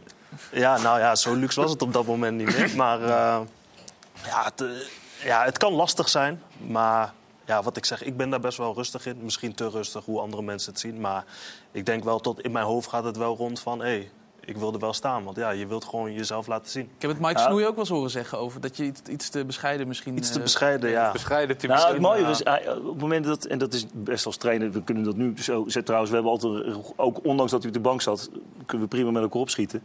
Eh, maar hij was ook wel echt nog beter als hij een beetje boos was. Ja, dat heb je wel een keertje gezegd tegen me. Maar ja, ja Niet mee eens. ik hoop niet dat ik elke keer boos moet worden om Nee, eh, dat is goed te nee, ik bedoel, je hebt je eigen kwaliteit en die, die, die doe je hartstikke. Ik zeg al, je, je maakt waanzinnige goals. Maar als hij net, net even die, die, die, die Even dat venijn, even dat pit. dan, dan werd hij net nog ietsje beter zelfs. Maar dat, Maar ja, denk- dat kan niet altijd. soms niet dat wij als trainers dat dan denken? Dat, dat denk ik Nou namelijk. ja, ik, ik, heb het met hem besproken, dus... Daniel, eh, jij zei net al, ik vind eh, voetballen in de, in de wind het, het kutste wat er is. Maar Ja. hoe, hoe is invallen eh, voor jou? Zwaar, ja. Nee, ik heb wel, eh, als ik op de bank zit en mijn vervanger staat erin, dan hoop ik wel dat hij een slechte wedstrijd speelt. Ja. ja dat ben ik wel, eh, ja, ben ik wel eerlijk in. Maar Maar ben je zo iemand die ook dat... eh, dat ik, ik, ik, ik- mijn referentiekader is het amateurvoetbal... maar dat je dat toch een beetje hardop kenbaar maakt van... oeh, niet zo'n lekker balletje. Of je, nee, of nee, nee, maakt nee, het dat niet zo bond. Nee, dan hou ik nog wel zeg maar, de schijn voor me van hey, eh, succes, weet je wel. Maar dan eigenlijk niet echt. Nee. Dan, ja. Geen, lekker, geen lekkere Nee. langdurige bank zitten. Maar het is toch een eerlijk nee. verhaal? Ja. Ja, Ja, ja, nee, hier tuurlijk. hou ik van. Dit kan ik... Dit kan ik Ja, maar het eh, betekent niet dat het van Jonathan niet Ja, eerlijk maar is. Het is iedereen het denkt karakter. zo. Iedereen denkt zo. Iedereen denkt van mijn concurrent koopt dat hij geen pepernoot raakt. Ja. Maar je- heel veel die, die, die gaan hier zitten. Die gaan een masker op doen. Nee, ik gun hem het beste en ik wil dit, ik wil dat. Om maar een beeld te geven van kijk hoe sportief ik wel niet ben. Hou Maar wantrouw jij Jonathan dan? Als hij zegt van ja, nou... Nou, Jonathan ik, ik, zegt niet, ik hoop het beste voor mijn concurrent. Jonathan, Nee, nee, Jonathan zei, ik kan me heel goed inhouden. Ik kan me heel goed inhouden. Ik, ik, ik Ja, los daarvan, ik kan me ook inhouden. Ik ben ook inderdaad niet een, eh, iemand die echt... eh, Gaat muiten. Nee, Maar hebben totaal jullie, niet. hebben jullie van allen wel eens iemand op een training gedacht van... ik ga jou een rotschop geven Nee, in de ben ik 4 nooit geweest. 4? Nee, ben ik echt nooit geweest. Jij? Dat Nee, dat zou van allen? Ja, ik zie jou, kijken. Ik zie jou kijken, man. Ik denk- Tuurlijk wel. Ik, ben echt niet zo spelen. Maar ik denk ook dat het te maken heeft met, met in, in, in welke periode van je carrière je zit. Eh, toen ik in mijn, eh, in mijn eerste jaren ja, was ik zo gek als een deur. Ja. Dus na, na, na, na de, na de wedstrijdbespreking dan zag ik dat ik op de bank zat. Gelijk, de trainer is net zijn kamer en ik was hem wel eh, met hem gaan volgen van... Ja, waarom sta ik, sta ik ernaast? en dan had ik ook gewoon mijn tas gepakt. Van, ik ga niet op de bank zitten. Echt? Heb ik, heb ik gedaan bij ADO. En, eh, Pakte dat goed uit? Pakte dat goed uit? Ja, je dat was natuurlijk een imposant het, was, het, was, het was de laatste wedstrijd van het seizoen. Dus we speelden na competitie eh, thuis tegen hem. En dan weet je, de laatste thuiswedstrijd in het Zuiderpark. Lekker weertje. Helemaal verheugd. Het was basisspeler het jaar. En de trainer had ineens ja, een idee om iemand... eh, Welke trainer was dat? eh, Peter Hoekstra. Oké. Of sorry, André Hoekstra. Om, eh, om, eh, nou, om iemand eh, op mijn plek te zetten... die niet eens basisspeler was bij het tweede gedurende het seizoen. Nou, dan voel ik onrecht. Er komt een straatschoffie naar boven. En ik ben gelijk naar hem toegelopen. Niet de meest zinnige dingen gezegd. En ook laatst gewezen naar mijn tas van... ik denk nog niet dat ik op de bank ga zitten. Ik ben ja, mijn vakantie gaan beginnen. Ja, waarschijnlijk zei hij nou, succes dan. Hm? Waarschijnlijk wensen die je een fijne vakantie. Nee, hij zei niks meer. Ik ben mijn tas gepakt, ben weggegaan en eh, was lekker weer. Ben richting Scheveningen gegaan. en eh, vervolgens, eh ja, ze stond erop, eh, was hij alsnog de hoofdtrainer. En jij? En toen? Niks. Gewoon weer... eh, Ja, tuurlijk. Willem? Kan je dat vinden, dat dit gebeurt bij jou in de selectie en het volgend seizoen allemaal Hosanna? Nee, dan hebben we wel een probleem, ja. Ja, nog wel Maar het zit, hem ook wel, het zit hem ook wel... Kijk, je gaat, je gaat eh, karakters leren kennen in een groep. En als je een jaar met hem werkt, dan... als- ik zit er nu een paar minuten naast. dan kan ik wel redelijk bij. inschatten wat, je, wat voor vlees je in de kuip hebt. Ja, dan moet je ook wel... Dan kan je wel inschatten dat dit soort jongens moet je van tevoren al eventjes uitleggen wat je ongeveer gaat doen. Maar dat was je, het ook. Als je dat niet doet en, en je gooit iemand erin die in de tweede niet speelt... en je verwacht dan van hem dat hij rustig daar gaat zitten... en dat er verder niks verandert. Ja, dan, dan is, is het gewoon naïef. Denk ik dan. Maar goed, ieder zijn eigen stijl. Kijk, een speler kan op een bepaalde manier reageren. Een trainer heeft zijn eigen beweegreden. Die kan ook voor kiezen van, nou, ik ga juist bewust een keer de knuppel aan het doen. Dat kan allemaal. Alleen, ik zou het niet doen. Maar ik zou ook niet eh, daarna gewoon weer overgaan tot de orde van de dag. En eh, kom maar, Nou, ze hebben uiteindelijk weer verder. contact gehad eh, met eh, Piet Soetie, die pas overleden is. Hè, mee rest in peace. En, eh, en die, die had mij ook gelijk gebeld. En, eh, ja, en samen uitgesproken, met de trainer nog even gezeten. Maar ik ben ook altijd gewoon eerlijk geweest. Eh, ik had het met, met, met Robert erover. In, in het voetballerij hebben heel veel ja-knikkers. Eh, zolang ze maar niet eh, tegen de vering gaan van de trainer. Ik ben nooit zo geweest. Als, als mij iets dwars zit, dan zeg ik het tegen je. Ook op een normale manier. En, en, en ben je niet eerlijk, zeg ik het ook tegen je, bent niet eerlijk. En dat is wat ik tegen hem zei. Want zijn argument was van, ja, ik vind dat je het goed heeft gedaan. Terwijl twee dagen daarvoor speelden we uit tegen XC, viel hij na 20 minuten uit met een blessure. Ali, ik merk aan je dat scherp op zijn eerlijkheid Ik, ik, merk dat het nog steeds... Het komt Oh, er nee, helemaal oh, omhoog nee, bij nee, je. als ik hem zie, zou ik hem een knuffel geven. Ik ben helemaal niet haatdragend. Het is Oké. voetbal, het is op het moment. Het leven is veel te kort om je daar druk om over te Ah, maken. je ging niet goed om met wissels zijn. Nee, dat sowieso niet. Goed, we gaan er even tussenuit. Dan kan Ali even rustig ademhalen, glas eh, water Met drinken. Jonathan praten. Ijs- paar ijsblokjes. Een paar ijsblokjes erbij, dat hebben we wel nodig. En zometeen dan zijn we terug en dan gaan we het onder andere hebben over deze man. Vincent Compagnie, de trainer van Burnley tegenwoordig. En eh, ooit de collega van Willem Wijs. Heel graag tot zo.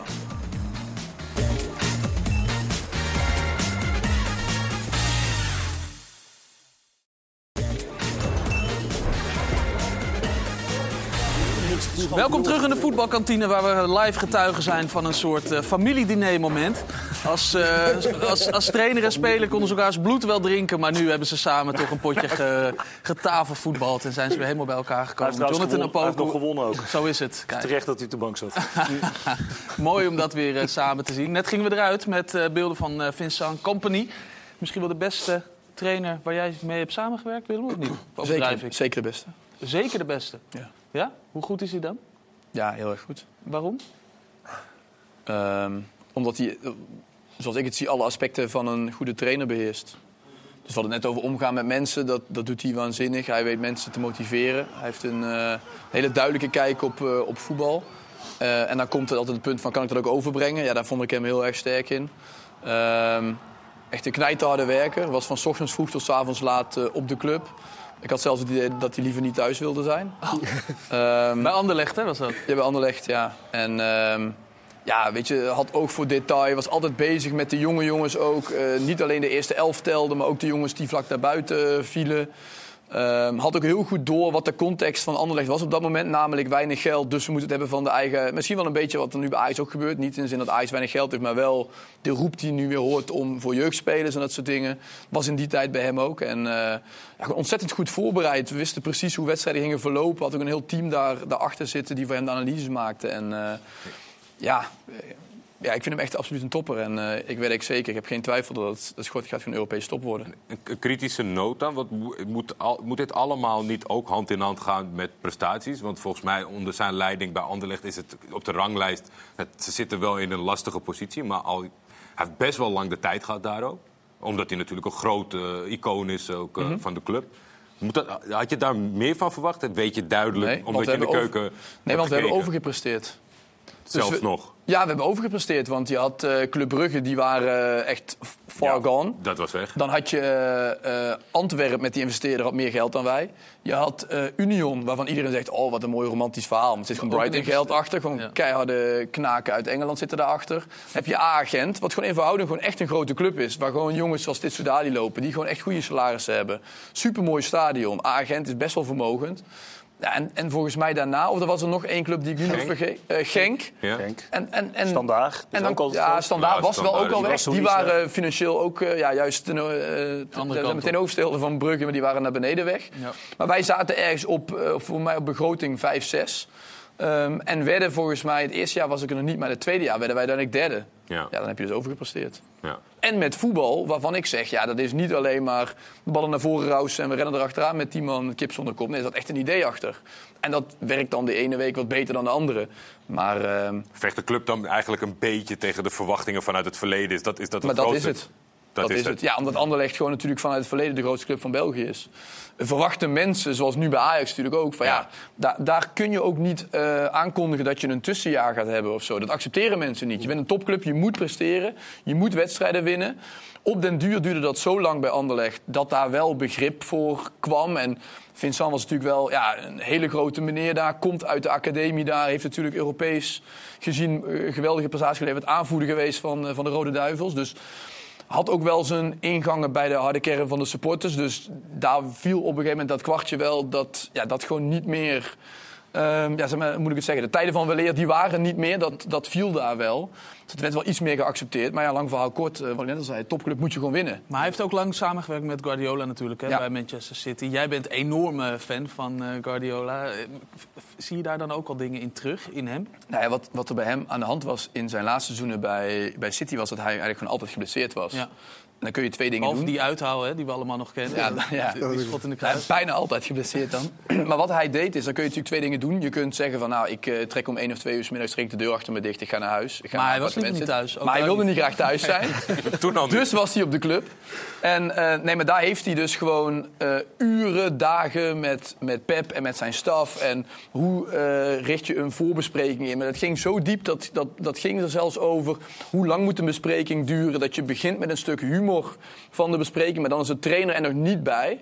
Dan eh, komt de trainer, na, na een tijdje komt hij binnen en dan gaat het geluid ook uit. En dan is het meteen, omdat ze onderzocht hadden van die Citygroep... dat bijvoorbeeld eh, een bespreking starten met humor eh, goed zou werken voor de concentratie. Dus alles wat daarna kwam, nou, dat soort dingen waren Wat, ze wat allemaal voor mee humor bezig. is dat? Ja, weet ik veel gewoon bijspreken, funny zone video's, andere flauwe, flauwekul. Ik ben wel benieuwd, Willem, en daarna Robert qua reactie. Denk je dat het... Kan dit zo? Want op het moment dat jij het zeg maar, gaat onderzoeken... en je doet dus omdat humor goed werkt, ga je een stukje humor inbouwen...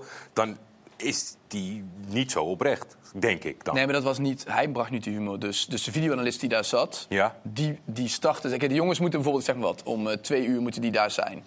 Ehm, maar dan begint die meeting om vijf voor twee. Dus om vijf voor twee wordt er dan een bandje ingestart. Of er wordt er al wat veel leuke momenten laten zien. Of van iemand op een training die een fout maakt. Of iemand glijdt uit. Je kent toch wel die sniper dat iemand wil uithalen. En dat hij op zijn bek gaat of zo. Nou, zoiets. Iedereen heeft lachen. En dan een minuutje later komt die trainer binnen. Maar dan is even dat momentje van ontspanning is geweest. Iedereen heeft even kunnen lachen. En dan komt die, komt die trainer binnen. En dan is het bij hem ook wel. Dan komt er ook meteen iemand binnen van twee meter. Zo'n postuur. En eh, natuurlijk mooi kleurtje. En een mooie baard. En alles erop en eraan. Ja, en, en, en dan denken die spelers wel van... Oké, dus nu gaat, het, nu gaat het feest echt beginnen, zeg maar. En, en, nou, Nou, ik vind het ook. bij- City heb je op de, op de campus, op de trainingskamp, hebben ze ook een prachtige zaal daarvoor. Hè, die helemaal ingericht is om. Een soort bioscoop. ja, nou, niet een soort bioscoop. Het is gewoon een bioscoop. Met prachtige leren stoelen waar je allemaal in kan gaan zitten. Eh, dit loopt zo schuin omhoog. Het is echt een presentatiezaal. Het ziet er ook geweldig uit. En ik vind ook dat je als coach. moet je natuurlijk altijd weer opnieuw. iedere bespreking weer. moet je iets gaan verzinnen waardoor je die groep kan raken. Dat is per wedstrijd. Tuurlijk heb je je, je tactische verhaal. Maar het is ook wel persoonlijk af en toe. Af en toe pak je ook wel in een bespreking even iemand eruit om even te prikkelen. Ja, dat- eh, op dat- een positieve manier. Dat Of- lijkt of- mij zo moeilijk combineren als je een beetje. Wat het, het voelt een beetje als bouwen aan de perfecte voorbe- voorbespreking of bespreking. Ja. Nee, maar ik, ik Maar denk, ook- toch- ik denk ook sowieso dat je daar innovatief in, in kleedkamers. Eh, dat je daar altijd over na. De, de- de kleedkamer van de toekomst, hoe ziet die eruit? Heeft hij extra zuurstof bijvoorbeeld in de kleedkamer? Zou ik me heel goed voor kunnen stellen. Ja. Want dat geeft toch weer een boost. Jonathan, wie, heeft- wie is de beste eh, voorbespreker geweest in jouw eh, carrière qua, tra- qua trainers? Ehm, je hoeft niet Maaskant te zeggen hoor, omdat hij naast je zit. Dat gelooft ook niemand meer hoor. Hij speelt. Nee, ja. Verschillende tra- Ik moet zeggen dat ik er niet echt eentje nu zo kan noemen die er echt bovenuit stak. Eh, Nee? Maar er zijn wel verschillende dingen zijn gepasseerd. Eh, bij Veendam hebben we eens een keer van eh, Any Giving Sunday. Die, sp- Ja. die speech. Die Ja, eens van, eh, El Volgens mij de eerste drie wedstrijden hadden we verloren. En toen kwamen ze met dat. Ja, op dat moment was hij niet echt gepast. Of Ik wou hij- zeggen, ik ja, het liggen. voelde, ja, het voelde Ja. niet lekker aan.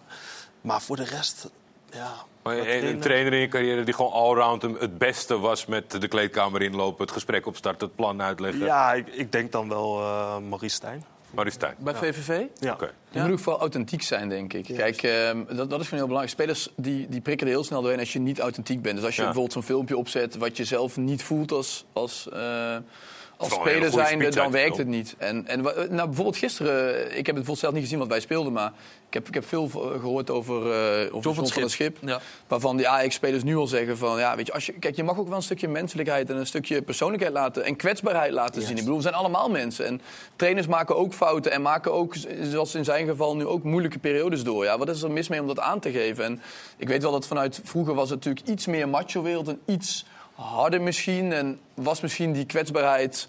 werd misschien wat minder geaccepteerd. Maar ik denk juist in deze tijd, waarbij spelers ook vaak kwetsbaar zijn... Hè, wat je nu vaker ziet...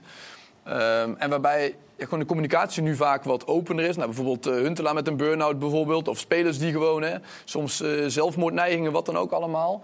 Ja, dit is wel de tijd waarin je denk ik vooral jezelf moet zijn, authentiek moet zijn. En als je Maar het is kwetsbaar wel bent... mooi dat je het zegt. Hè? Want ik, ik, ik, bij Groningen hebben we nu dan een situatie waarin het eigenlijk overgeanalyseerd is met, met 12 specialisten op die groep. En dat wat een beetje doodgeslagen is. En bij Cambuur is nu in één keer de omslag van, van George Ulte... Die, die ook daar heel innovatief over nadenkt. En, en op de toppen van het kunnen altijd beweegt. Hè? Van wat er, wat er mogelijk is. En dan komt Henk de Jong weer. En die is in één keer gewoon... Dat, dat is van, van, van arm eromheen en de vriendelijkheid... Ja. en lekkere partijtjes spelen. Nee, ik zat ook wel Dus aan te horen inderdaad. Maar ja, bij ons is het bijna bij wijze van spreken gewoon succes en eh, de wedstrijd in. Dat, dat, dat is be- best wel... dat heel eh, belangrijk En dan ben je, kan je ook een goede trainer zijn. ja, zeg maar, dus iedere trainer heeft inderdaad ook wel zo zijn manier. Maar hij is wel Eh, heel erg zichzelf. Dat kan je niet eh, ontkennen bij, bij Henk Henk. Ja? Henk is wel eh, zichzelf. Want hij heeft toch jou ook als, als tegenstander al een keer een, een soort... eh, Ja, ik eh, speelde toen met de reserves van eh, Groningen eh, tegen Cambuur toen. En eh, toen stond hij langs de zijlijn eh, te kijken. En eh, volgens mij was er een, eh, weet ik veel, een, wa- een waterbreek of zo. En toen zei hij van, hé, hey, goede speler ben jij. ja, dat heb ik nog nooit meegemaakt dat een trainer van de tegenpartij tijdens de wedstrijd dat zegt. En voel je dat nu nog steeds? Als je voor hem speelt, dat je denkt van ja, nou ja... je- Ik, nu begrijp ik wel iets beter wat hij daarmee bedoelde. Want inderdaad, hij is wel echt een motivator. En hij kan je inderdaad wel echt een slag... gewoon een ar- arm om je heen slaan en zeggen van... nou, weet je, je bent goed bezig. Eh, dus hij weet inderdaad een bepaalde snaar wel te raken. Ehm, Is het voor de actieve speler is nou een wezenlijk verschil? Want je hebt nu op korte termijn en echt heel recent te maken met twee toch wel uiteenlopende trainers qua nou, aanpak. voor mij persoonlijk, ik kon heel goed ook met Ulte. Ja. Eh, ik kan ook goed met eh Je was een aanvoerder? Ja. Ehm, alleen, daar hadden we denk ik ook voor, voor de uitzending over. Voor de algemeenheid, voor de club. Kijk, Henk is gewoon een legend daar zo. Ehm, dus dat, hij kan in principe daar al heel weinig fout doen. Ehm, dus dat is dan wel een verschil ten opzichte van Ulte. Dus voor de algemeenheid, voor de rust bij de club... is het misschien inderdaad wel beter dat Henk de Jong... Je had meteen alle randzaken weg, Ja, waardoor je gewoon, gewoon je, nu- voetbal kan focussen. Ja, eh, bijvoorbeeld als wij een tegendoelpunt eh, kregen onder Ulte... werd al heel snel de Henk de naam Jong Henk de Jong geroepen, ja. gescandeerd. Ja, en nu... eh, Ja, dat kan je dan ook niet winnen. En wie gaat het er wel weer winnen? Henk de Jong, Sylvester van der Water? in een, eh, ja, ik hoor al allemaal verhalen dat daar eh, geslagen is en eh, dat soort dingen. In de kleedkamer, ja, Ja. goed. Het, Sylvester van der Water Dat is niet ges- zo dus. is geschorst. Nee, dat is niet zo. Oké. Dat zegt Maar ik hoor jou net zeggen over Company. Eh, de vraag is natuurlijk dat, dat de leek gaat heel vaak... De beste trainer is de trainer die bovenaan staat. Mhm.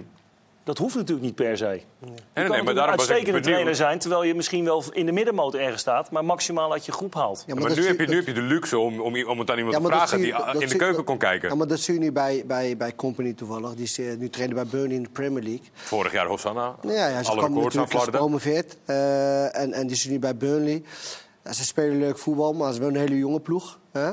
Eh, eh, en het is wel rustig bij de club. Normaal gesproken in de Premier League, als jij na zoveel wedstrijden op een gegeven moment daar staat, en dan zijn ze aan het kijken wie de, wie de vervanger gaat worden. Dat staat volgens mij nog niet aan de orde. Helemaal niet. Ze hebben alle vertrouwen in hem. Everton staat volgens En mij al dat tien is, jaar heel in de belang- fik. dat is heel belangrijk. Kijk, heel vaak wat clubs doen, is gaan ook eh, eh, met, met, met, eh, met, met de elftal in gesprek. Gaan ze een beetje aanvoelen, aan, een beetje aftasten. Van hebben ze er nog geloof in? En ik denk dat dat heel belangrijk is voor een trainer. Dat je, dat je de selectie aanvoedt. Kijk, de regels zijn er voor iedereen. Tactiek is er voor iedereen. Maar dan komt het menselijke aspect. En dan moet je het aanvoelen van... oké, die moet ik een draai om zijn oren geven. Die moet ik een arm om zijn heen doen. En die moet ik gewoon soms met rust laten. Dat is het belangrijk om dat, eh, om dat te managen. Jonathan, jij eh, gaf aan dat Maurice Stijn misschien wel de beste trainer was waarmee je hebt eh, gewerkt. Dat was in je tijd bij VVV. Je hebt ook in Saudi-Arabië gespeeld de afgelopen jaren. Hoe waren de trainers daar? Ja, veel, eh, veel trainers gezien, Ja. vooral. Ehm, ja, ik moet zeggen, het was niet het, eh, nee, het niveau van trainers daar vond ik eh, niet heel best. Wat dan? Vertel. Nou ja, we hadden de eerste twee trainers waren uh, Saudi zelf. Ja. Je hebt er één, volle- eh, één volledig seizoen gespeeld, toch? Ja, ja, ja. negen maanden. Je zegt de eerste twee trainers. Oké, ik ben Ja, benieuwd ja, waar eerst- we naartoe gaan. Bij Jeddah Club, hè? Dus- Ja, Jeddah Club was op het eh, tweede niveau. Ja. Ehm, ja, je gaat erheen, je weet niet wat er gaat gebeuren. Eh, je komt daar. Ja, de eerste trainer die ja, op trainen, het was soms gewoon eh, op het einde was gewoon bal in het midden. Op een half veld, 11 tegen 11, drie jokers er- erbij en eh ga maar lekker eh, voetballen. Wat, is met, wat doet een joker erbij? Ja, chameleon. Vrije- eh, man. ja, Grappen maken. Ja. Neutrale Een beetje humor is belangrijk. Neutrale Dus-. Ja, oké. Dus eh, dat was de eerste en die ging rond de WK-stop. Net daarna ging die eruit. En eh, toen kregen we een eh, andere Saudi, maar die had blijkbaar al twee keer daarvoor ook een fase trainer geweest bij deze club. Hebben ze altijd, hè? Ja, volgens mij halen ze weer oude bekenden terug Ja, ja, ja. en zo. Ik weet niet hoe het allemaal... eh, voor mij was het allemaal nieuw. En, eh, maar ja, op een gegeven moment, eh, na ik denk twee verlies voor hem, was het ook eh, klaar. Ja. En toen kregen we een interim trainer. Toen kwam er weer een andere trainer. Nog uiteindelijk... eh, Maar bleef het gewoon Hoeveel heb je er in 11 totaal tegen 11 En, ja, zes. Als ik de interim trainers mee eh, Zes tel, in één seizoen. Ja. Ja. en het was 11 tegen 11 en eh, de afstand 10, hè? Wat, wat, wat, wat, ja, het- was wel... eh, ja, Zes in één seizoen. ja. Ja, met twee interim trainers erbij. Ja, dan nog veel. Ja, het is wel... eh, Ja, je krijgt in dat- Saudi-Arabië krijg je ook niet per se altijd het einde van je contract betaald. Hè? Dat, dat is dus een bepaalde Nou, dat is wel ongunstig dan. Dat is heel ongunstig voor die Kan je trainers. beter anders afspreken. Ja, maar ik, ik, het is wel herkenbaar wat hij zegt. Want toen ik in Qatar zat, hadden we eerst een Duitse trainer. Nou, die, ging, eh, die ging weg om een Franse trainer. En eh, nou, die werd op een gegeven moment ook niet goed genoeg bevonden. Toen kwam dus iemand die ze dus kende van de club. Dus die komt er altijd op het einde. Eh, die had ze altijd terug, maar dat was, eh, dat was, die was helemaal gek. Maar hoe ging die groep daarmee om dan? Want ik, was dat dan een beetje de- onverschillig op een na, gegeven na moment? de, na de tweede trainer, je merkte gewoon... Ja, kijk, je kent de taal niet, dus je weet niet waar het allemaal over gaat. en toen merkte hij wel van, hé, er was een groepje die die trainer echt niet mocht. Dat zag ik gewoon een beetje Ja, maar dat was bij deze ook. Die was helemaal gek. Die, die was een Irakees. En Ja. eh, was, die was ook een soort compagnie. eh, Was, die die was opgereden. Maar die kende die gast dus zo goed. Die voelde zich zo comfortabel. Dus als hij niet bevalt, pakte hij ze bij de nek. En gaf hij ze een schop onder de reet. En ik Ja, van, ja. Die was helemaal gek.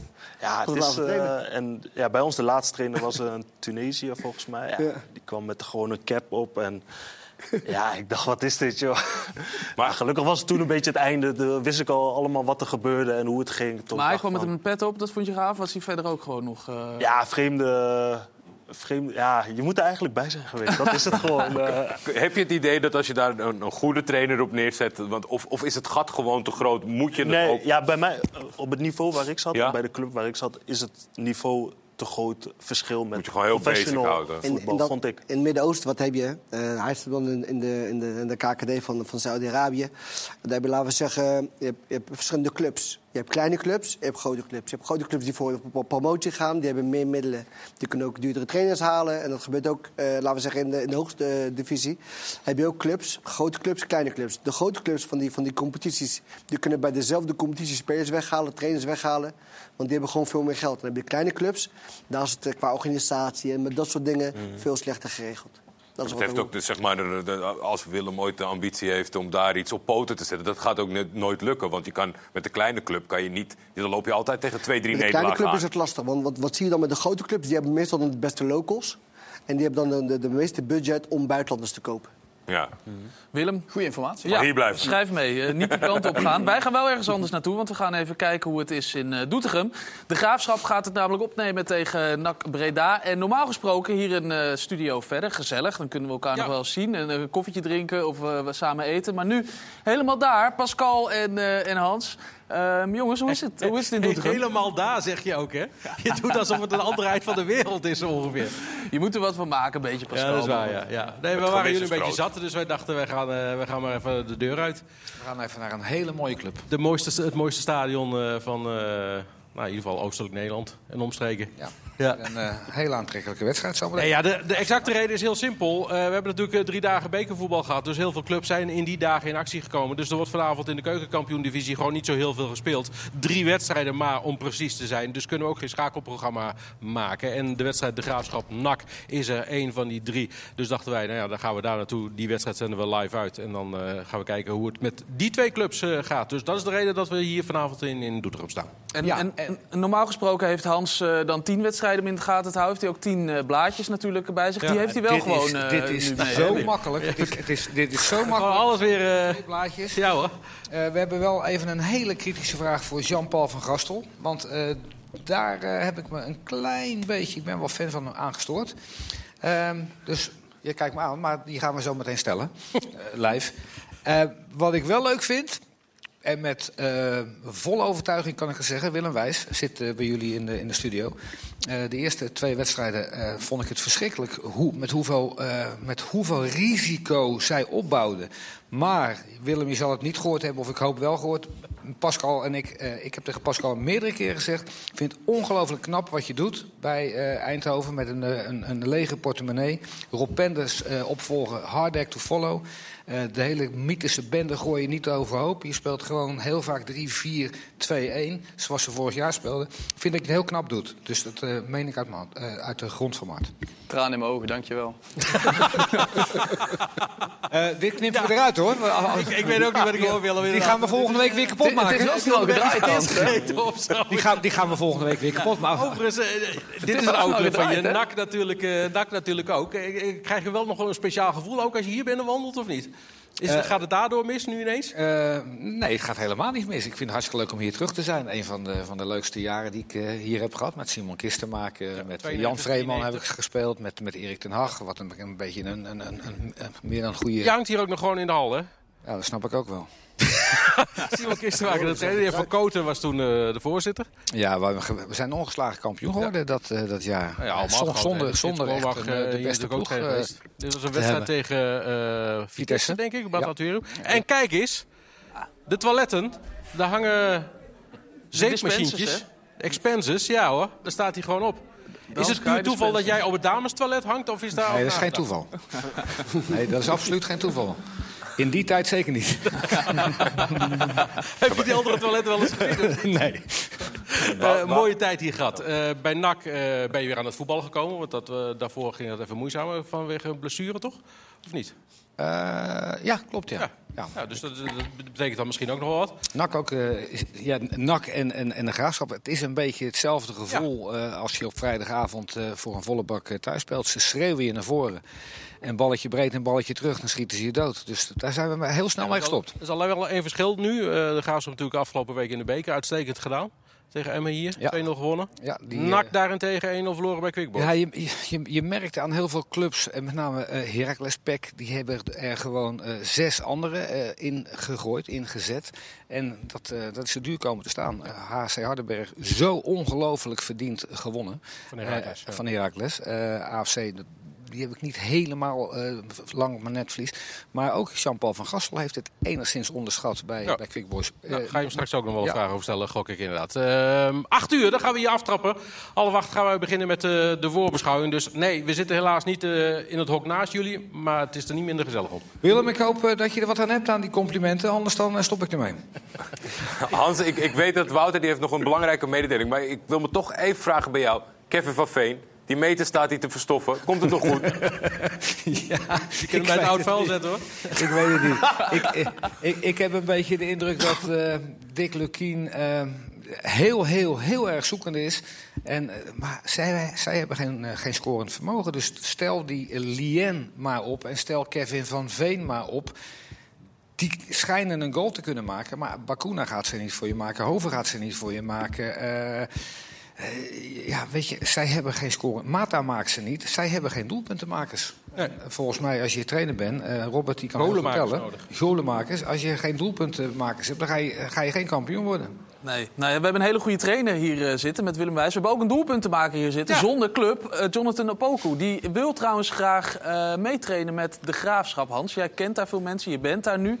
Is het een idee dat jij even vraagt aan wat mensen? Want, eh, nee, Jonathan- hoeft niet. Morgenochtend 8 uur melden. Kan je dan, Jonathan? Of, Sportpark de Bezelhorst. Ja, ja, nu huisman, hè, dus moet even kijken met de kinderen hoe dat... Hij moet even kijken met de kinderen, Hans. Kunnen ook mee. Kunnen ook mee. Ja. Hans, pas wel even op. Goed, het gaat goed komen. Nou ja, je weet de weg, Jonathan, dus eh, dat is het probleem ook niet. Je kunt eh, gewoon aansluiten. Ja, En voor de mensen die, eh, die eh, van plan zijn om na jullie te stoppen. We hebben een, eh, wat nieuws over een zeer geïrriteerde Guus Hiddink Over deze club. Oh. Lekker Ja. Mooi cliffhangertje zeg. Ja.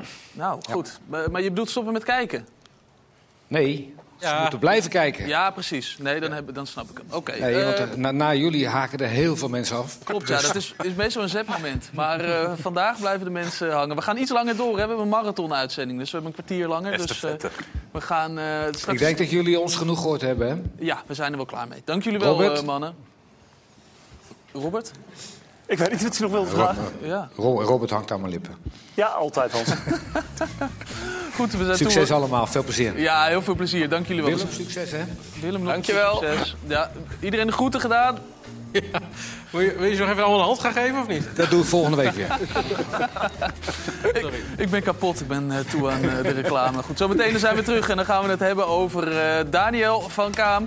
Die eh, bij Groningen speelde, uiteraard. Maar ook graag scoort tegen Groningen. Dat doet hij dan in het shirt van Cambuur. En die zit er ook goed in, zeg, met links. Heerlijke goal. Straks meer. Tot zo.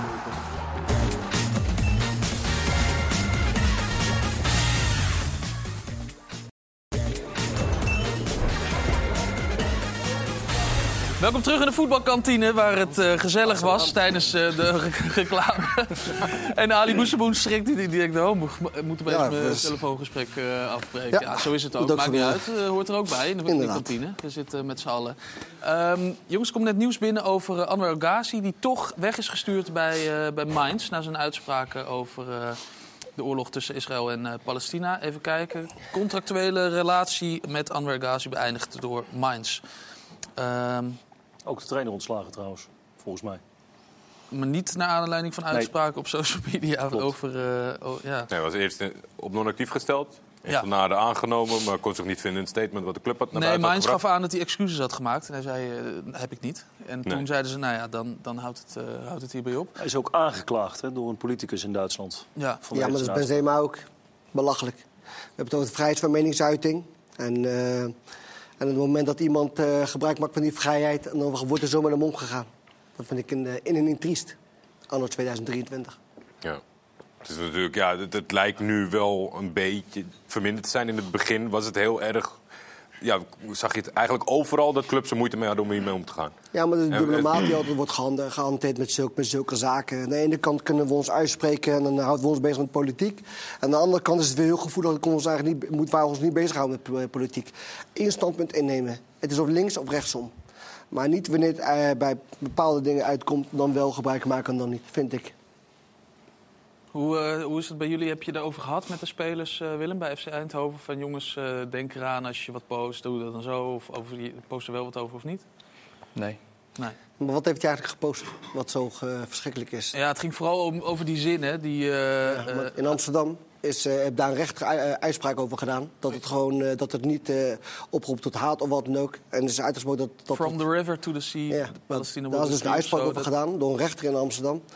En eh, die heeft gezegd van dat, dat, dat mag gewoon. Dus op het moment dat wij in een rechtssysteem zeggen... waar een rechter uiteindelijk groen licht geeft van oké, dat mag...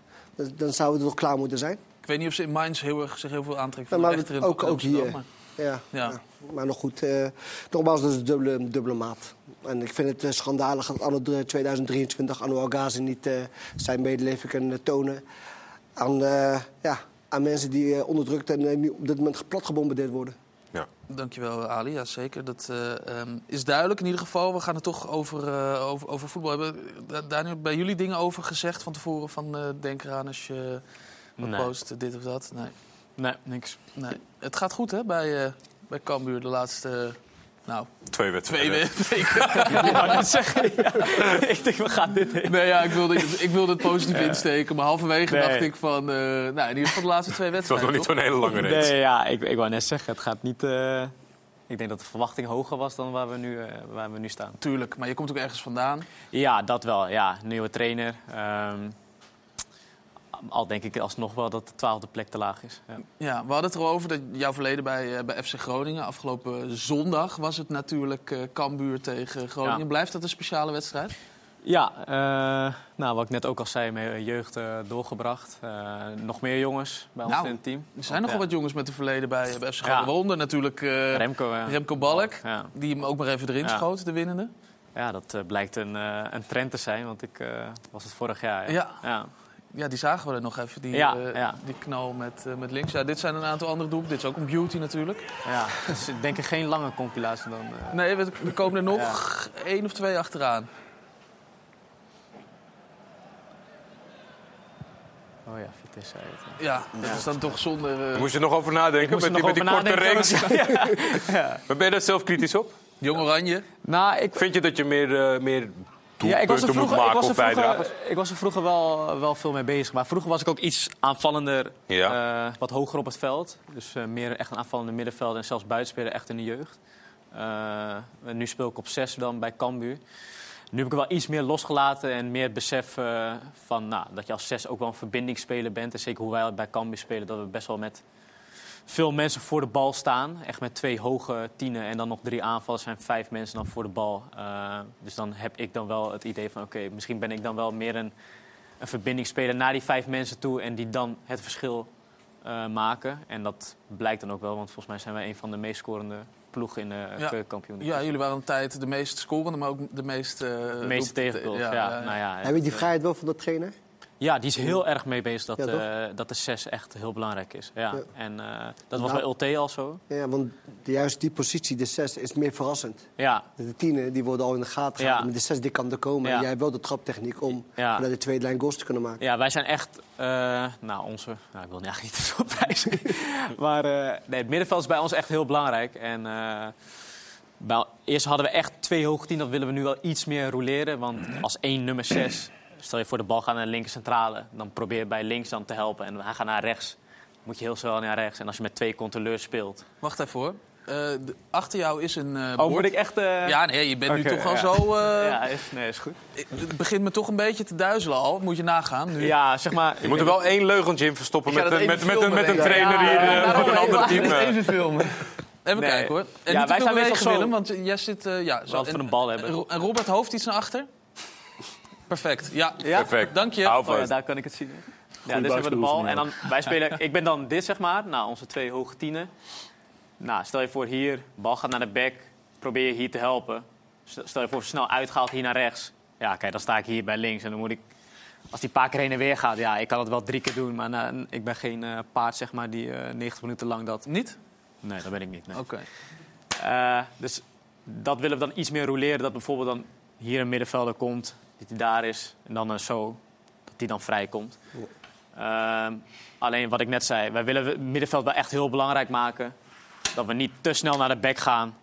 Eh, dus eigenlijk het midden is het belangrijkste. En eigenlijk als hij naar de back gaat, dat we dan zo snel mogelijk weer naar het midden gaan. En dan is de nummer 6 dan denk ik wel een belangrijke speler daarin. in Maar als ik, jou nu zo zie, als ik je nu zo zie eh, op, de, op dat bord... dan eh, kom je ook niet echt in de posities om, eh, om doelpunten te gaan maken. Dit, Nou, dat bedoel ik te zeggen. Kijk, wij hebben dus nou vijf man echt hoog. Ja. Eh, dus stel je voor, hij wordt hier ingespeeld. En hun zetten druk op mij of zetten druk hier met drie spitsen. Mhm. Ja, dan ben je in principe dan al vier man van hun kwijt. Ja, en als dit, wij hebben hier dan vijf. Ja, en dan begint eigenlijk het spel te lopen. Nou, en wat dan ook vaak gebeurt, de bal gaat naar de zijkant. Bek gaat er overheen. Ja, eh, alle trainers praten over restverdediging. Ja, en dan moet jij degene zijn die dan bijvoorbeeld nog Maar is dat ook de reden waarom jullie heel veel goals tegengekregen hebben? Dat jullie met zoveel mensen voor de bal spelen? Nou, weet je wat? dan- Ja, klopt. Eh, stel je voor, het staat vast en je speelt een lange bal. Ja, eh, de kans kan er zijn dat je de bal verliest. Tweede bal. En ik sta dan hier bijvoorbeeld dan als enige. Eh centrale verdedigers zijn gebonden dan bijvoorbeeld door twee spitsen. Ja, vijf spelers zijn meteen al weg dan in de omschakeling. Ja, daar zijn we dan iets meer mee bezig eh, in een bepaalde zekerheid. En wat ik zeg, counteren, dat- Willem. Nee. 1 december, hè? Ja. 1 december komen jullie elkaar tegen. Oké, ja, nou, ik zag ik- Willem al eens zijn dan- telefoon liggen. dan stop ik ook wel snel. Ah, ja. Willem, Willem de trainer worden. Ja, Ja, ja, ja. Zien we hier een toekomstig trainer? Of, of doen al jouw spelers in de selecties ook zo even naar de magneetjes lopen en het plan eh, vertellen? Nou, niet allemaal zo snel en misschien zo spontaan. Maar ik hoop toch ook dat als ik hun vraag... Dat ze het wel kunnen Zet nabootsen. het een beetje neer wat wij doen, dat ze dat ook wel een beetje... eh, Ja, nou, maar dat is ook wel. Wij kunnen. houden wel echt vast aan een bepaalde tactiek. Dus ik denk inderdaad dat iedereen. Iedereen in de selectie van Cambuur ja, had eh, dat, eh, had dit wel kunnen. Nou ja, weet je, en, en je kan hier heel lang geheimzinnig over doen, maar als ik twee wedstrijden van hun aanzet, dan heb ik het ook gezien. Hè? Ja. Maar dat geldt voor iedere trainer. hè. Dus dat ik bedoel, dat is niet, eh, nu niet door weer, mezelf, maar dat, dat ziet er Nou, ik iedereen. heb Nee, wel spelers meegemaakt die echt totaal geen idee hadden, hoor. Echt, echt totaal geen idee. De spelers. Spelers. Ja, die, Nee, maar die spelers kwamen gewoon naar de club, die trainen nee, maar spelers die niet, maar wij als trainers wel, toch? Ja, nee, wel eens trainen. Nee, Nee, nee, maar ik ben maar Nee, nee, maar de op de vraag- spelers, zeg maar. Die dit, Oh, of nee, zijn maar- de spelers dit allemaal? Nee, nee, nee. nee. nee ja, kijk, eh, als, als je nu aan mijn spelers vraagt om onze tactiek, dan hoop ik dat ze dat wel... eh, weten wat je doet. dat kunnen ze wel. Ja. Maar spe- je moet niet van spelers van deze tijd verwachten dat ze wedstrijden van andere concurrenten gaan bekijken. Nee, nee, nee, niet maar van Willem, we hebben dus nu links, dan is het eh, Ook wel zo eerlijk voor Cambuur. Daar rechts hebben we dan eh, jouw ploeg. Dat, dat doe ik niet. Ja. maar moet ik, moet ik het neerzetten? Ja, en, eh, ze- hoe, hoe ga Nou, jij eh, Daniel van Kaam eh, neutraliseren? Nou ja, dat, dat weet ik niet, want daar hebben we niet zo lang over nagedacht. Maar, ik kan wel neerzetten hoe wij is normaal, sowieso één speler bij. eh, hoewel, hoe wij normaal spelen. Ja, dat was mijn bal. eh. Ja, je, je hebt de bal. eh, Hij heeft gewoon, gewoon een spe- Ja, dan Ja, wordt het makkelijk tegen tien man, hè? Want Willem, even voor de duidelijkheid. Jij bent een, eh een, een Cruijff-adept, een, een Guardiola-man. Dus dit is allemaal 4-3-3. Maar dat, zo speel je niet bij, eh, bij Eindhoven. Nee, nee, nee. Maar daar zal ik zo meteen wel wat meer over vertellen waarom we dat niet doen. Maar ja, dit, is, dit is hoe onze veldbezetting is. Dus je hebt eh, de keeper natuurlijk. En dan hebben we drie centrale verdedigers. Heb je twee wingbacks, zoals ze dat in dit systeem noemen. Eh, eigenlijk een dubbele zes en een dubbele tien en, een, eh, en één spits. En nou ja, goed, dat kan ik ook wel zeggen, want eh, dat kunnen trainers ook zo zien. Dat we ook wel regelmatig wel, ook wel dit doen, 1-6 en dat deze wat hoger komt. Maar dat heeft ook altijd te maken met hoe staat een tegenstander, hoe zet een tegenstander druk. Als een tegenstander wat heel veel ploegen tegen ons doen is, dan komen ze met drie. Dus dan doen ze eigenlijk dit. Gaan ze drie op drie. En vaak koppelen ze op het middenveld ook. Ja, dus dan heb je nu al een probleem. Dus dan verwacht je toch dat als deze dan wat meer daar komt... en die zo gaat volgen, dat die bijvoorbeeld weer daar komt of wat dan ook. Dus nou, dan wordt het wel een heel inhoudelijk verhaal. Maar nou ja, kijk, dit, is vaak alleen maar, dat, dat wil ik eigenlijk zeggen... dit is gewoon een uitgangsformatie. En dat zal bij hun niet anders zijn. Wat hij net zegt, ja, je, je start in een punt naar achteren... maar oké, dan zakt er een andere middenvelder, zakt uit naast hem. Is het dan ineens punt naar voren of ga je dan ineens andere dingen... Nou, nee, dat is gewoon hoe je omgaat met ruimtes. En voetbal is een spel van tijd en ruimte. Dus het gaat er alleen maar om, hoe kun je in het aanvallen meer tijd en ruimte creëren. En hoe kun je in het verdedigen juist zorgen dat een tegenstander minder tijd en ruimte heeft. Dat is het hele spel wat je speelt. Dus ja, ja, je praat alleen over een uitgangsformatie, denk ik. En de rest vullen de spelers in. En nou goed, wij zijn het seizoen begonnen met, eh met 4-3. Ja, zoals jij het liefst speelt. Ja, zeker. Omdat ik wel denk, de veldbezetting die zij hebben... is, is eigenlijk wel de, de meest optimale veldbezetting. Zeker als je, als je aan de bal bent, denk ik. Dan In- heb je de beste zones. Ja, en, en alle belangrijke zones zijn aangekleed. Dus nou, hij praat net over centraal zoeken. Ja, je, je wilt zo lang mogelijk de bal centraal houden. Anders heb je een, trigger, een, een pressing trigger voor de tegenstander als je naar de zijkant speelt. Dus dat wil je liever niet. Dus je hebt daar een, eh, een, een middenvelder nodig. Ondertussen wordt het bord meteen De barman is niet onder de indruk eh, van je tactiek, eh, Dat is niet voldoende, zie ik. Kan meteen weg. ja, en, en, je, en je, hebt, eh, je hebt je halfspace en je pockets ingevuld door, die dubbele team. Dus ehm, ja, ik vind het wel een mooi systeem. Alleen wij hebben dat gedaan in de voorbereiding. En ehm, toen eh, speelden we de eerste wedstrijd nog gelijk tegen Fortuna. Dat was best een knap resultaat. En vanaf dat moment hebben wij geen wedstrijd meer gewonnen. En eh, je voelde ook dat er gewoon niet lekker in. En het was allemaal heel erg oncomfortabel. Maar de directie had aan mij gevraagd: van, we willen ons vooral richten op twee dingen. Dat is individuele ontwikkeling van spelers. En we willen iets meer opbouw van achteruit. En het liefst in 4-3. Ik zei, nou oké, dat is prima, dan gaan we daaraan werken. Ehm, ook volledig als jeugdtrainer, dus ik dacht, ja, dat past wel. Ja. Maar toen merkte ik wel, ehm, ja, onze wingbacks zijn heel erg aanvallend ingesteld. Dat is ook geen geheim, dat ziet ook iedereen. Ehm, dus die hebben iets meer vastigheid eh, achter hun nodig. Vandaar drie verdedigers. Ja, en we hadden niet de klassieke buitenspelers. En ja, toen gingen we volgens mij tegen Telstar weer spelen in de voorbereiding. Dat was die bewuste wedstrijd eh, waar heel veel ophef over was. Toen we nog geen tegenstander konden vinden. Oh ja, toen jij op Twitter een eh, Juist. oproep had eh, gedaan. Ja. Ja, juist. Ook als je het over cliffhangers hebt, hier, hier is er ook eentje. Maar ehm, toen, heb ik, toen dacht ik 's ochtends ineens van, ja, ik, ga het gewoon anders doen. Ik ga gewoon niet meer 4-3 spelen. Kwam het niet vanuit de spelersgroep die zei Nee. we vinden het ingewikkeld of, of, of te moeilijk om... Of Ik heb, het wel, ik heb het wel aan de spelers gevraagd. Ik heb, ik heb ook in het begin gezegd tegen de spelers van... luister, ehm, jullie hebben het goed gedaan afgelopen seizoenen. Ik, eh, ik heb ook heel veel waardering en respect voor de trainer die voor mij hier is geweest. Rob Penders heeft het echt heel goed gedaan. Ik zeg alleen, ik, ik zie het iets anders. En het liefst wil de top vanuit de club wil ook liever iets anders. Dus we gaan dat wel proberen. Dus we gaan niet dingen helemaal anders doen, maar we gaan iets toevoegen. Want hoe mooi zou het zijn als we straks Groningen uit moeten... dat we daar nog een keer eh, met vijf verdedigers kunnen spelen. Dat we thuis tegen iets minder aansprekende... dat we daar gewoon 4-3 en... eh, nou, Willem, heb je, heb je hem ook vanuit een lopende organisatie geprobeerd op een gegeven moment? Dat je, dat, je- nou, dat je bijvoorbeeld met je zes uitzakt tussen de twee centrale verdedigers... en dan pas met je backs gaat lopen? Ja, ja, alleen ik ben niet zo'n fan van de zes die uitzakt eh, tussen de twee centrale verdedigers. Want dan mis je daar eigenlijk weer iemand. En ik vind dat eigenlijk het belangrijkste ankerpunt. Dus, dus dat zijn trainer nu zegt dat die zes heel erg belangrijk is. Ja, dat snap ik wel. Want je zes is in je opbouw misschien wel bijna bepaalt speler. Ja, exact. Ja, bij Dus ons die- wordt de 6 ook niet uitgezakt. Inderdaad. Nee, dus, dus, dus die wil ik ook liever daar houden. En, en ook inderdaad voor restverdediging, et cetera. Maar goed, dan wordt het allemaal heel erg duidelijk. Maar toen heb ik op een gegeven moment gewoon tegen de spelers gezegd... ja jongens, eh, we zijn begonnen met 4-3, maar eh, we gaan nu toch proberen... om eh, wat meer terug te, te gaan naar het, Want je kreeg die ingeving. seizoen. Ja, ja. Onder de douche? Of, ja, nou, bijna letterlijk. Ja. Ik stond 's ochtends stond ik, stond ik mijn handen te wassen na, nadat ik op het toilet was geweest. En dacht ik van, maar wie, wie houden we nou eigenlijk voor de gek? Weet je, ik moet middenvelders hangend aan de buitenkant gaan zetten. Ik heb, ik heb, eh, ik heb backs, wat eigenlijk gewoon wingbacks zijn, die super aanvallend zijn. Die gaan, die gaan nooit in een viermans defensie die ruimtes kunnen gaan verdedigen. Dus toen ben ik op de club gekomen. Heb ik eerst tegen mijn assistenttrainers gezegd van, ja, volgens mij klopt dit niet. Volgens mij moeten we gewoon naar vijf achterop. Eentje had vorig jaar met Penders gewerkt, dus die, die maakte de Polonaise. Die zei meteen, ja, klasse, we moeten terug. Die andere was ook vrij snel overtuigd. En eh, toen zijn we dat gaan doen. Toen heb ik de spelers meegenomen. Hebben gezegd van luister, we hebben het nu een tijdje geprobeerd. Ik zal niet zeggen dat, dat we het hele seizoen niet meer gaan doen. Maar voorlopig. En dan ga je wedstrijden winnen. Ja, dan hoef ik niemand hier uit te leggen hoe Ik dat vind het gaat. ook wel mooi als je Negen kijkt wedstrijden ongeslagen Je geweest. noemt, je noemt Mag Guardiola benoemd net. worden, Ja, zeker. Als je kijkt naar negen hoe die ontwikkeling is van het spel vanuit Guardiola. Die is natuurlijk ook opgegroeid met Cruijff. Met pure 4-3, met, met de perfecte veldbezetting, hè, zoals Cruijff het altijd benoemde. Maar die is andere dingen gaan doen door tegenstand.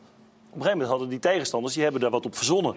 Ja, en dan ga je dus echt kijken naar van, oké, hoe ga ik dan die oplossing vinden? Feyenoord zie je dat nu ook doen. Met, met slot, die krijgen ook steeds meer weerstand op bepaalde dingen. Nou, Twente was natuurlijk een mooi voorbeeld daarvan, hè. Die, die boekte daar succes mee. Ja, hoe ga je dan die volgende stap maken en welke oplossingen ga je daar? Dat Ja, maakt plus- het trainingsvak zo interessant. Plus, kijk, de hele Hollandse school, of, of zeg maar, die, die hangt Guardiola natuurlijk ook aan. Dat, is, dat gaat dus niet om 4-3. Dat is wel echt een heel groot misverstand wat er bestaat. En daarom zeg ik net, het is, het is een uitgangsformatie. En, en idealiter is dat, denk ik, nog steeds de, de meeste... De, ja, hoe moet ik het zeggen? De beste formatie om alle zones bedekt te hebben.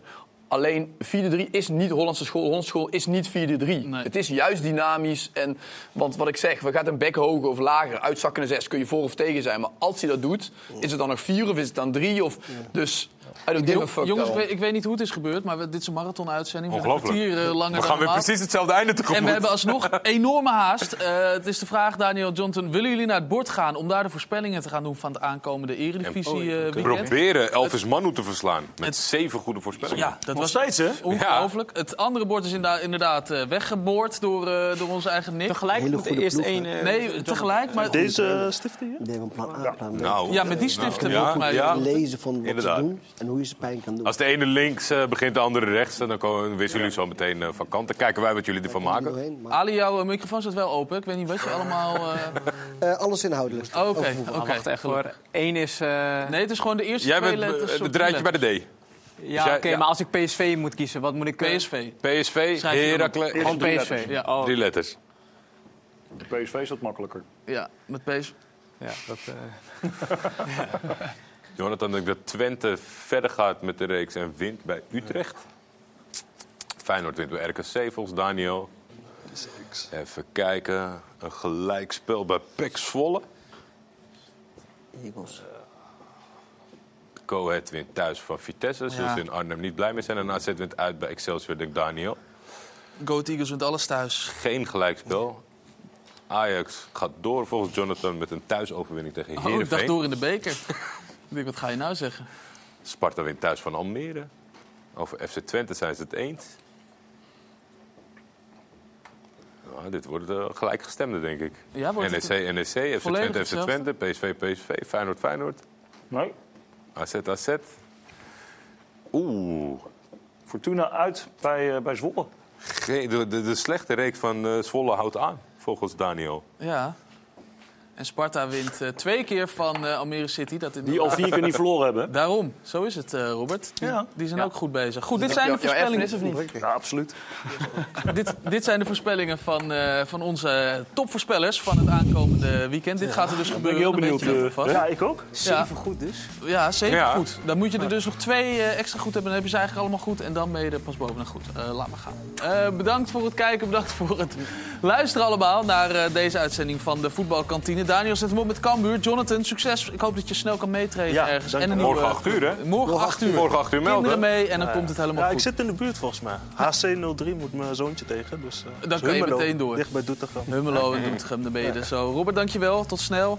Ali, fijn dat je er was. En eh, Willem, bedankt voor alle wijsheden van eh, vandaag. Dankjewel. Eh het is weekend en dat betekent dat eh, alle spelers van de eredivisieploegen weer aan de bak gaan. Die gaan hun eigen tenue aantrekken. Maar dit was toch wel, ja, romantisch misschien wel. De topscore, nee niet de topscore, de topscore van Feyenoord. Santi. Santiago Jiménez, die samen met zijn vriendin in een dino-pak ja, de bekerweek eh, doorbracht. Zo kan het ook. Je gaat er in ieder geval doelpunten van scoren, Robert. Zo is het ook. In zo'n dino-pak. En misschien wat voor Kevin van Veen, of niet? Ja, ik denk dat hij zo'n pak aan moet. Zo'n pak aan, dan gaat Ja, het, niet gaat of, het ze hem zo groot hebben trouwens. Eh, dat is voor jou, Robert, die uitspraak. Nu hierna ESPN vandaag. Daarna voetbal op vrijdag natuurlijk met de Graafschap tegen NAC Breda. De hele avond zit je goed. En sowieso zit je het hele weekend goed op ESPN. Tot volgende week.